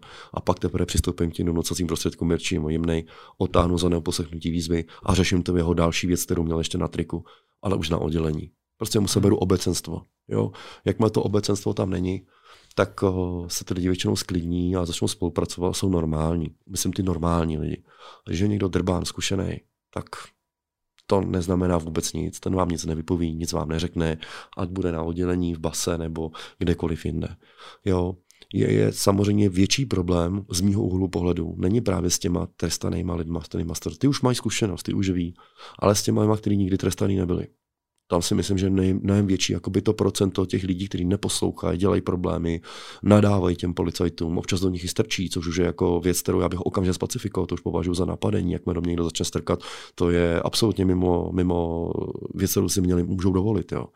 A nedávno jsem dokonce četl, že policisté napadli. Policista, pak, při výkonu své promoce to vykonává, tak nikoho nenapadá využívá svých zákonných oprávnění. Jo. Takže um, Myslím si, že taková lepší osvěta o tom, co ta policie může, mezi lidi by vůbec nebyla špatná. Mm-hmm. Když se budeme bavit takhle o té práci na, na té ulici v té uniformě, tak pro člověka, který do toho moc nevidí, to může vypadat, že vlastně tím, že odvedete pachatele na služebnu, tak tím to pro vás končí. Předpokládám, že tam je ještě spousta dalšího papírování a takhle. Co všechno to teda vlastně obnáší, když, když vezmeme takhle nějaký jeden konkrétní případ? Nemůžu říct konkrétně, ale nechci se, ale jsou tam, je tam spoustu jakoby úkonů, Určitě každý z vás kouká na nějakou kriminálku, kde to velmi vedou, ale je tam velká administrativa kolem toho. Všechny věci, které uděláte s tím člověkem, musí být někde zaznamenaný. Jo, musí to nějakým způsobem nějakou posloupnost. Uh, musíte zjistit, jestli ten člověk, který je skutečně ten člověk, který je totožný, ho musíte vypracovat všechny formuláře, musíte třeba v některých případech informovat státního zástupce. Jo, všechno je to daný trestním řádem, ten postup je tam jasně daný, který musíte splňovat. U přestupku je to vyselektovaný tím, že se píšete buď nějaký oznámení přestupku, pošlete to na tu přístupnou komisi, nebo ho vyřešíte na místě. Jiné možnosti tam moc nejsou. Nebo nemusí být přestupková komise, že to je nějaký orgán, který spravuje ten přestupek hmm. zrovna, ten konkrétní daný. Jinak to všechno řeší, řeší trestní řád, takže tam máte, to je věc, kterou si může každý nastudovat. Takže ten, ta práce se vesí v podstatě z jedného, jednoho policisty z uniformy, předá na dalšího, ať je to spisovat, uh, takzvaný spisák, to jsou ty zpracovatele těch trestných nápadů na těch základních útvarech anebo uh, teda vyšetřovatel uh, na kriminální policii. Jo, podle toho, jak, jaká je trestní sazba za ten delikt, který ten člověk způsobil. A to už je mašinerie na delší dobu, to se samozřejmě nedělá za jeden den. Kromě nějakých zkrácených, zkrátce, takzvaných zkrácenek, tak ty jsou prostě většinou během pár hodin vyfiklí, ale mm. jinak to prostě trvá nějakou dobu a to šetření je zase daný trestním řádem dva, tři měsíce, může se prodlužovat, samozřejmě se dělají výslechy, důkazy, stopy, jo, takže musí se provést i nějaká věc, nějaký, podle toho, co to je třeba, nevím, ukradený auto, nějaký ohledání místa činu nebo vloupání. Jo, je to prostě opravdu hodně, ta mašinerie je nabopnalá, a ta administrativa k tomu samozřejmě taky. Eh, když jsem se tomu, neříkám, furt jsem na to naštvaný, ale dneska už to chápu jinak, eh, protože když nemáte ty důkazy v té listinné podobě, tak nemáte před soudem vlastně nic. Vy to musíte zajistit, dát to dohromady, dát tomu nějaký řád, sepsat to, aby ten státní zástupce, jako člověk, který vůbec s tím nebyl políbený, věděl, co se vlastně stalo. Jo, jestli to vůbec trestný čin je, jestli to vůbec má smysl stíhat. A když ano, tak on si to pak musí zodpovědět před tím soudem. Jo, ta mašinerie je zdlouhavá, já to uznávám. Bohužel takhle jsme si to nastavili, takhle je to nastavený zákonem a policie na tom nic nezmění. Policie je opravdu jako orgán činný trestním řízení dělá to, že zajistí, zadrží, zamezí tomu protiprávnímu jednání a pak toto mašinerii postupuje vejš, až se to dostane k soudu, nebo se to odloží, nebo na přestupek. Jo. Takhle to prostě bohužel funguje. Jak vás ovlivňuje povolání policisty v osobním životě? Jste třeba víc paranoidní než většina jsem. lidí? Určitě jsem, no. To jako prostě jsem, jako uh, Myslím si, že to je taková zdravá paranoje, protože díky tomu sportu si pořád udržu zdravý odstup a snažím se obklopovat hlavně lidma, kteří jsou nepolicajti. Jo? Abych prostě vůbec s nima tu práci nemusel řešit. Nechci ji řešit bokem vůbec. Jako, jak jsem zmiňoval, ve všech policejních skupin jsem vystoupil, nebylo to v rámci nějakého uražení, ale v rámci mého vlastního duševního zdraví. O těch důležitých věcích se stejně vždycky dozvím a nedůležité věci nemusím vědět. Já nemusím vědět všechno. Není to vůbec nutné, ani to nechci. Takže to je takhle, no. A co, co zněla ta druhá část té otázky? Jak vás to ovlivňuje v osobním životě? Jsem opatrnější ještě, samozřejmě výrazně. To, že jsem se ozbrojil, jsem legální držitelem několika zbraní. Uh, není to, že bych byl takový milovník zbraní, ale že si uvědomil to riziko, který se může spojit s, můj, s mým výkonem například uh, té profese a, a tím, že máte nějakou určitou popularitu osledující na těch sociálních sítích a že se o vás píše a mluví. Takže jsem připravený na to, že ten konflikt se může přenést i někam jinam, než bych to, nebo připravený. Já doufám, že se to nikdy nestane. Ale kdyby se to stalo, tak abych byl schopný sebe a svoji rodinu ubránit takhle. Bývalý policista Robert Šlachta si založil politickou stranu Přísaha a v médiích se tak spekuloval, že by mohl mít podporu policistů. Uh, můžete říct třeba z vašeho okolí, jestli je to pravda, jestli opravdu policisté jako podporovali tady tu stranu, když jste se s nimi jako bavil? Já si myslím, že můžu říct, že tu podporu určitě měl. No. To je tak asi všechno, protože eh, nějakým způsobem eh, já pana Šlachtu osobně neznám. Jo, já jsem na UOZ nebo NCOZ v té době, on tam byl nepracoval a nepracuji tam ani teď, takže nemám ten kontakt, ale samozřejmě jsem slyšel pozitivní i negativní věci na jeho osobu, ale um, myslím si, že ne, můj osobní názor na mě nepůsobí špatně. Jo, na mě nepůsobí špatně. Já ho teda sice nevolil, ale v, byl rozhodně jeden z favoritů, na kterým jsem přemýšlel. Hmm. Jo, to nebudu, za, to nebudu nalhávat.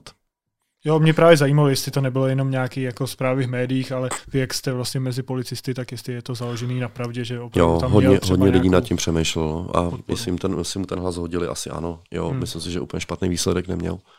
Myslím si, že kdyby měl šanci se dostat na sněmovny, tak jsem mu to hodil i já. Jo, že prostě jsme se báli úplně jiný politické strany. Mhm. Takhle z vlastní zkušenosti z těch zásahů umíte říct, který místo v Praze je třeba nejnebezpečnější tím, že těch zásahů tam bylo nejvíc. Teď vyšla zpráva, že tým Krystal začne operovat i na Smíchově, kde ta situace je nějakým způsobem jako horší.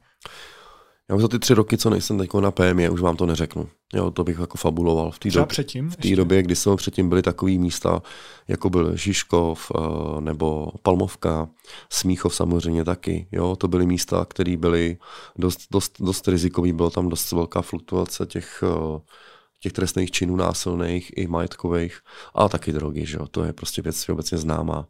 A pak to byly spíš podniky. Jo? Podniky, místa, ubytovny, které na ty se jezdilo, diskotéky, na které se jezdilo pořád dokola, eh, kde se tohle ty lidi scházeli.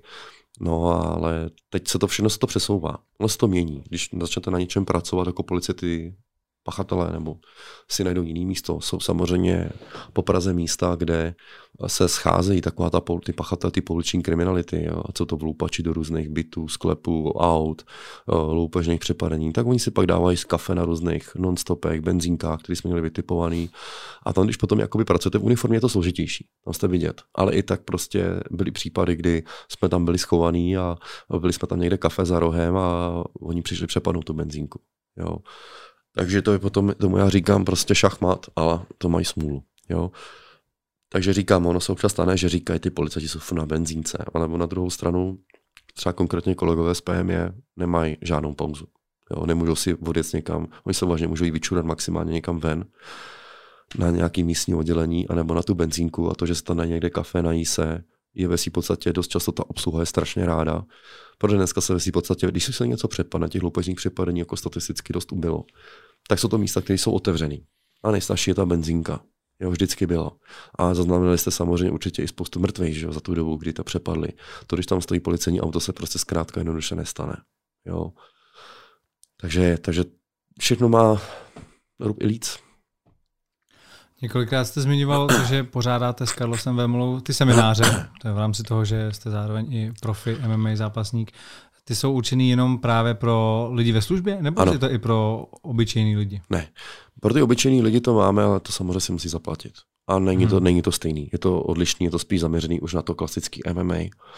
Ale pro tohle to je ve prostě pro členy IZS. Jsme tam nedávno na posledním semináři měli dokonce i zdravotní sestřičku. Naopak to vítám. Jo. To vítám, uvědomuju si, že občas některý intoxikovaný lidi vezeme na to, a je, aby se uměli bránit i třeba lékaři nebo zdravotní sestry, záchranáři.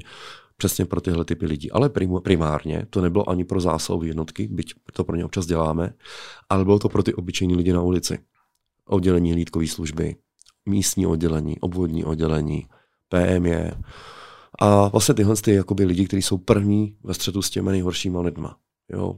Protože se na ně tak trošku jako s proměnutím kašle, protože oni jsou pořád venku, nemají moc prostor se z toho, z té práce vyvlíknout, ale oni to využívají nejčastěji. Jo. Asi neuvidíte, že by někde někomu dávalo pokutu zásahovka. Že to prostě hmm. nesmysl z logiky věci. Ty kluci jsou na tom dobře, jsou na tom fakt dobře fyzicky, každý z nich někde trénuje, má na to prostor, ty práce mají samozřejmě logicky míň, ale tyhle ty lidi dělali všechno. Jo, takový místní oddělení to jsou, nebo obvodní oddělení, to takový to jsou játra, ledviny, prostě celý policie přes ty proteče všechno. Jo, než se to dostane na ty vyšší instance. PM je u všeho, oddělení hlídkové služby je u všeho. Ty hlídkaři těch místních oddělení jsou u všeho jako první.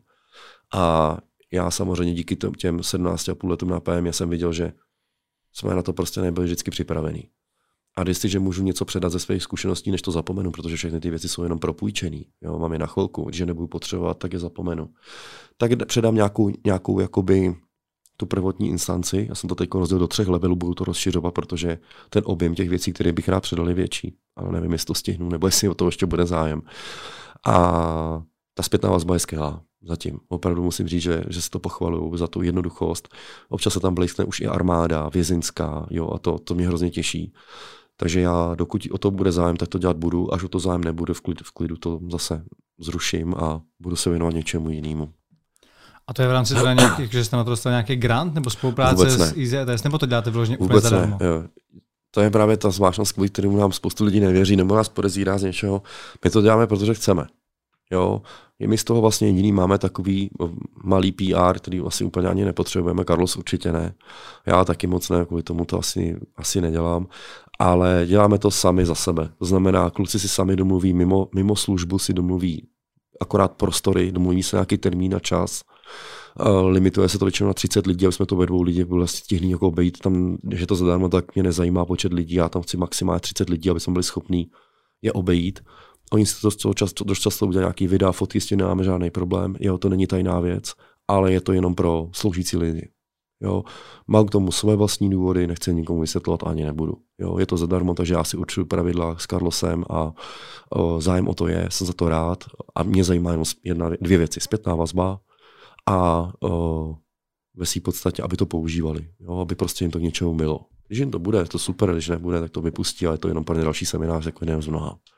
Zatím, co se ke mně dostává ta zpětná vazba, tak je uh, možná, možná lepší, než jsem čekal. Jo. Původně jsem si myslel, že všichni mi řeknou, že to už známe a to už jsme dělali. A když uh, to potom zpětně poslouchám, tak se ptají většinou, kdy budou další levely, kdy budou další semináře. Jo, my si zatím necháváme proplácet nebo aspoň nějaký cesták, protože když už jdete někam do Brna takhle, tak jako abych to ještě platil ze svého, to, to úplně ne, ale jinak za to nechceme vůbec nic. Je to opravdu dárek pro tyhle lidi, je to poděkování mým kolegům za to, že tuhle těžkou práci dělají, že v tom nejsme prostě sám. A pak, když mám nějaký náskok třeba v letech a odsloužených počtů zákroků, tak jim je rád předám a až budu starý já, to je vlastně hlavní pohnutka moje, osobně mojí pohnutka, pak si uvědomuji, že stárnu, tak budu rád, když ty lidi uh, se mě zastanou a ženou já nebudu moct. Jo, což za 20, 25 let to jistě bude. Jo. Nepřeperu už pak nikoho, takže o, budu rád, když přijde někdo, kdo řekne, jo, ale děkujeme, tenkrát si to nějak něco začal, my jsme to začali dělat po svým a, a jedeme tenhle trend, tak to by bylo asi tak nějak největší zadosti učinění pro mě osobně. Jo. Takže to vlastně musí iniciovat oni, oni si musí dát skupinu Přesně. dohromady. Ano. A jaký je to zájem? Kolik jich třeba máte měsíčně nebo ročně těch seminářů? My se to snažíme dělat trošku méně. To já, samozřejmě, když to, dělá, když to děláte zadarmo, tak jo, máte svoji práci, svoje tréninky, tr- trénuju vlastním klubu, takže nemám úplně po to tolik času. Ani Carlos Vémola, ten lítá prostě, to je prostě člověk, který má, je absolutně vytížený, to je i vidět, jo, že on prostě furt někde. Takže ve svým podstatě děláme tak tři, čtyři do roka max. Jo, i kvůli nějaké exkluzivitě a tomu, ale vzhledem k tomu, že ten zájem je mnohem větší, tak to pravděpodobně ty další levely možná časem přidáme, jo, že něco přidáme navíc, protože to se prostě nedá, nedá stihnout. Ten zájem je opravdu velký. Překazil to trošku covid, jo, že bylo domluvených spoustu zajímavých seminářů i opakovaných a, a překazil to covid, ale to prostě tak je. Takže já si myslím osobně, že se dostaneme časem na nějakých 6-7 seminářů ročně. Hmm. Ale víc asi fakt ne, protože uh, to už by to muselo být jakoby placený, aby, se, aby to člověk měl nějakou motivaci o, jakoby dělat kvůli, a ne, nedělat to, za co máte peníze, třeba práci. Jo? To prostě zatím v tuhle chvíli není možný ani u jednoho, ale je to spíš takový nastavení trendů, který můžou dělat a oni si pak sami rozhodnou, jestli se třeba chtějí věnovat MMA, jestli se chtějí věnovat brazilskému jiu-jitsu nebo wrestlingu. Že jim vlastně ukážete, co to všechno umí. Jo? A oni pak můžou pokračovat u sebe v těch jednotlivých destinacích nebo dělat Krav Magu, je to vlastně v podstatě jedno. Jo? Když na sobě budou pracovat, ten výsledek se na té ulici vždycky projeví. Jak začalo vůbec to vaše přátelství s Karlsem?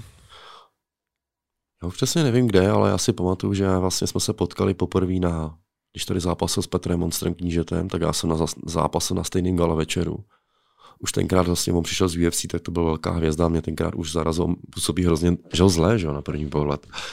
Ale on byl hrozný profík, jo. on prostě neudělal nic, oni mi řekli, tak se namaž teď, oni to pak nebudou kontrolovat, ne, řekli, že to bude takhle, namažu se u klece, jo. To mě hrozně jakoby zarazilo, protože my všichni jsme tak trošku, když jsme mohli, jsme se mázli, jo, aby jsme trošku si přilepšili, aby jsme to neškublo, aby to bylo promaštěný, tak už on to fakt neudělal. Tak to bylo poprvé a asi tři roky na to jsme se jak začali potkávat víc, dělal nám seminář v tom našem Reinerts týmu, kde trénuju pod Andrej Reinercem a e, ten nám dělal seminář, tam jsme se spolu začínali, začali bavit víc, zjistil jsem, že spolu máme hodně společných věcí, že je hrozně milý chlap. S takovým srdcem na to, že každému by strašně rád pomohl, mu fakt bezostyčně pomáhá, každému zápasníkovi, který si řekne, jo, e, bere, kolikrát kluci byli ubytovaní u něj doma, když byli v Anglii a podobně, jo. Takže já nevím, třeba tenkrát mi došly proteiny, neměl jsem protein, tak on mi dal svůj, jo, prostě to, to opravdu jako ten člověk je úžasný v tomhle směru. Já ho mám hrozně rád a dovolím si tvrdit, že jsme opravdu přátelé. A kdykoliv prostě potřebuji pomoc s čímkoliv, tak prostě ničím není problém. Jo, ale on takhle se chová i k jiným lidem. Jo. Mezi jeho přátelé patří lidi, kteří jezdí na kamionu. Jo. Úplně obyčejní lidi, který a on je má rád, bere jako své přátele. Takže myslím si, že on už jako teď je svým způsobem jako byl legenda. Ať se to někomu líbí nebo nelíbí, a asi tak i zůstane. Já mu to moc přeju. Ale nám jako všem celkově té scéně pomáhal někomu víc, někomu míň. Ale nezaznamenal jsem, že by někdy někoho poslal do háje, řekl, že mu nepomůže nebo mu něco neukázal. Jo, to si nepamatuju takovou věc. Takže naše přátelství začalo teď posledních třeba 4-5 let takový jako hodně intenzivní, že já pomáhám jako sparring partner, trénujeme spolu fízu, prostě, jo, takže on pomáhá mě a jemu a myslím si, že takhle je to, takhle je to správně, no. Jak to vypadá s vaší MMA kariérou? Tak já doufám, že ještě nějaká bude. Ten covid mi to teď tak zase tak trochu jako rozlomil dost hloupě takže se už dokonce některý médií spekulovalo, že jsem jí skončil a jí neskončil. Jo. Ona jako nebylo kde, nebylo hmm. kdy. Jo. Uh, měl teď proběhnout zápas 25. června v tom malém Moutučku, nějakým způsobem to nedopadlo, přesný důvody nevím. A něco se zase rýsuje. Rád bych ještě tomu nějaký čas obětoval, dejme tomu, ale řádově spíš měsíců než, než let. Začal jsem víc trénovat i brazilský jiu-jitsu a grappling, v kterým zápasím v těch svých kategoriích, jak veterán, tak můžu, ale jména kvůli tomu, že tam nehrozí ty zranění z těch úderů a kopů. A více věnou ty trenéři, některá jakoby velmi brzy převezme tu hlavní roli, protože v únoru je mi 41 let a uvědomuji si, že s tím věkem to tady už na jak dlouho nebude. Jo? Ani se mi upřímně nechce. Teď ještě tu chuť mám, rád bych ještě jakoby tu, tu svoji pozici nějakým způsobem pár zápasama kdyby měl být jeden, dva prostě, jo. Rád bych si ještě zazápasil a až to ucítím tady, že, že už to není ono, tak, tak to pomalinku prostě nebudu dělat žádný velkohubý gesta, prostě jenom už nenastoupím a budu pomáhat klukům aby prostě byli oni ty dobrý a ty, co rostou. Já mám už ty svoje zápasníky, takže nepomáhám jenom v Reinerce, mám ještě Polis MMA Gym Praha. V tomhle gymu prostě může přijít kdokoliv, není to čistě policejní klub, je to zavádí, úmyslně zavádějící název. Mám tam prostě úplně fajn lidi, je to taková moje další jako rodinka a už tam mám nějaký úspěšný zápasníky, jo, který prostě se prosazují na ty amatérské scéně a primárně se zaměřují na ty hopíky jo, na ty lidi, kteří se chtějí naučit prát, zlepšit si fyzičku, tak to je moje hlavní skupina a spíš sekundární skupina jsou ty zápasníci. Jo, já to mám prostě trošku otočení než jiný tělocvičny. Ke mně si může přijít to naprosto kdokoliv. A ty, ty zápasy, které byste rád realizoval, tak ty by byly pod oktagonem nebo? To nechám na trenérovi pravděpodobně, pravděpodobně tam, pakliže ten zájem bude nějakým způsobem z jejich strany ale nechávám to na svým trenérovi Andrém, který prostě ve své podstatě zároveň můj manažer a stará hmm. se o to.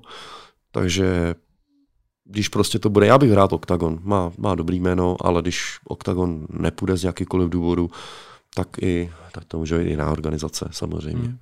Teď se objevila nějaká nová organizace RFA, pokud se hmm. nemýlím. Vůbec nevím, co to je zač. Vůbec to No, já, já jsem, teď jsme se o tom bavili vlastně na našem posledním live streamu, kde tak zhodnocujeme vždycky nějaký, jako co se udělalo, událo hmm. za ten minulý týden. A, tak mě zajímá, jak to právě máte vy s, tím, s tou loajalitou k těm organizacím právě. Jestli je to tak, že to určuje právě trenér, kam se půjde zápasit, anebo jestli vy sám máte nějaký sympatie k někomu víc, k někomu méně. Já bych to spíš řekl tak, že tam je to daný vždycky lojalita je daná smlouvou. To znamená, když je smlouva, tak byste měl tu smlouvu taky dodržet. Jo. Já teď platnou smlouvu žádnou, na, na žádný zápas nemám, kromě XFN, tam mi pořád platí, ale to samozřejmě XFN moc neexistuje. Uh, takže v, uh, bych rád, jakoby ten OKTAGON má skvělý jméno, rád bych pod OKTAGONem. Jo, určitě tomu se, tomu jako nebudu zastírat. Samozřejmě, když Octagon mít zájem nebude, tak vemu jinou organizaci, která ten zájem jí bude, protože já zápasit ještě chci, rozhodně si myslím, že mám co předat.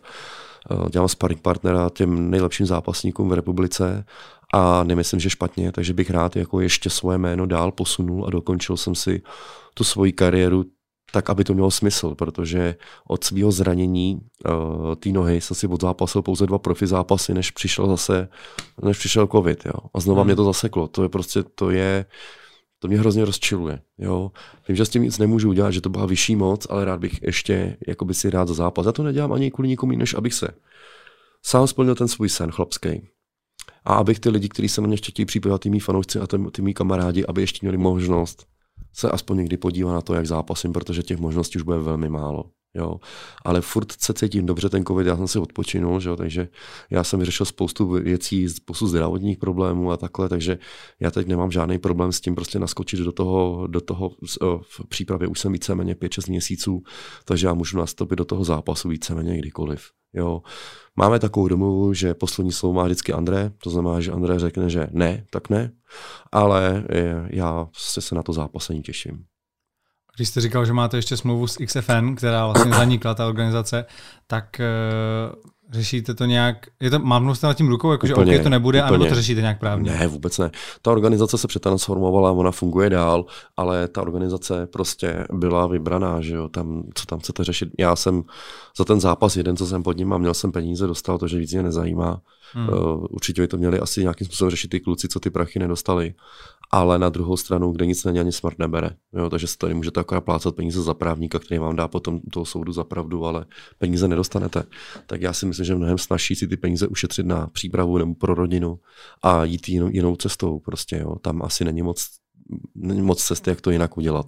Já třeba osobně sám za sebe jsem rád, že tady vzniká nová organizace, protože v té době, když to bylo XFN a Octagon, oni se sice tady jakoby škádlili, hašteřili, nemusel se to každému líbit, ale myslím si, že ten skok aspoň pro nás, pro zápasníky, jak financema, tak tou popularitou nebyl nikdy větší. Jo? Že když má potom jedna organizace monopol, tak ten Octagon by dělal docela dost eventů a dělá je fakt dobře, tak ale spoustu zápasníků stojí. Jo?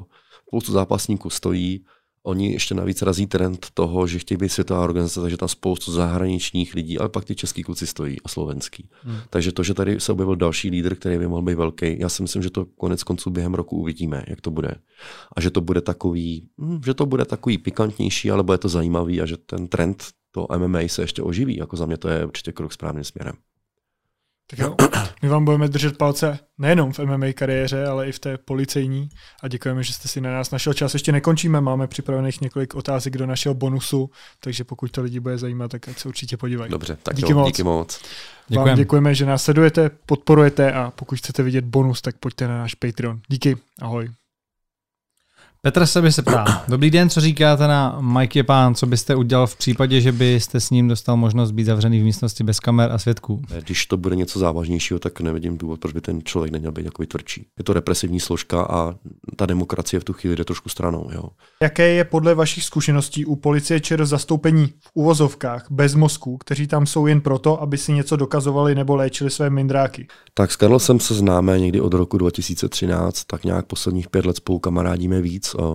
V přípravě mu pomáhám hlavně jako sparring partner, že mu simuluju ty jeho protižky, s kterými on nějakým způsobem funguje. Ty jsi měl možnost spárovat s Hamzatem Šimájevem, když ještě nebyl ta hvězda, co teďka už je v UFC. O, ty sparingy s ním byly strašný. To bylo, měl obrovskou prostě jako mi vládu, já jsem s ním nebyl schopný nic udělat, bylo vidět, že s ním máme problém úplně všichni.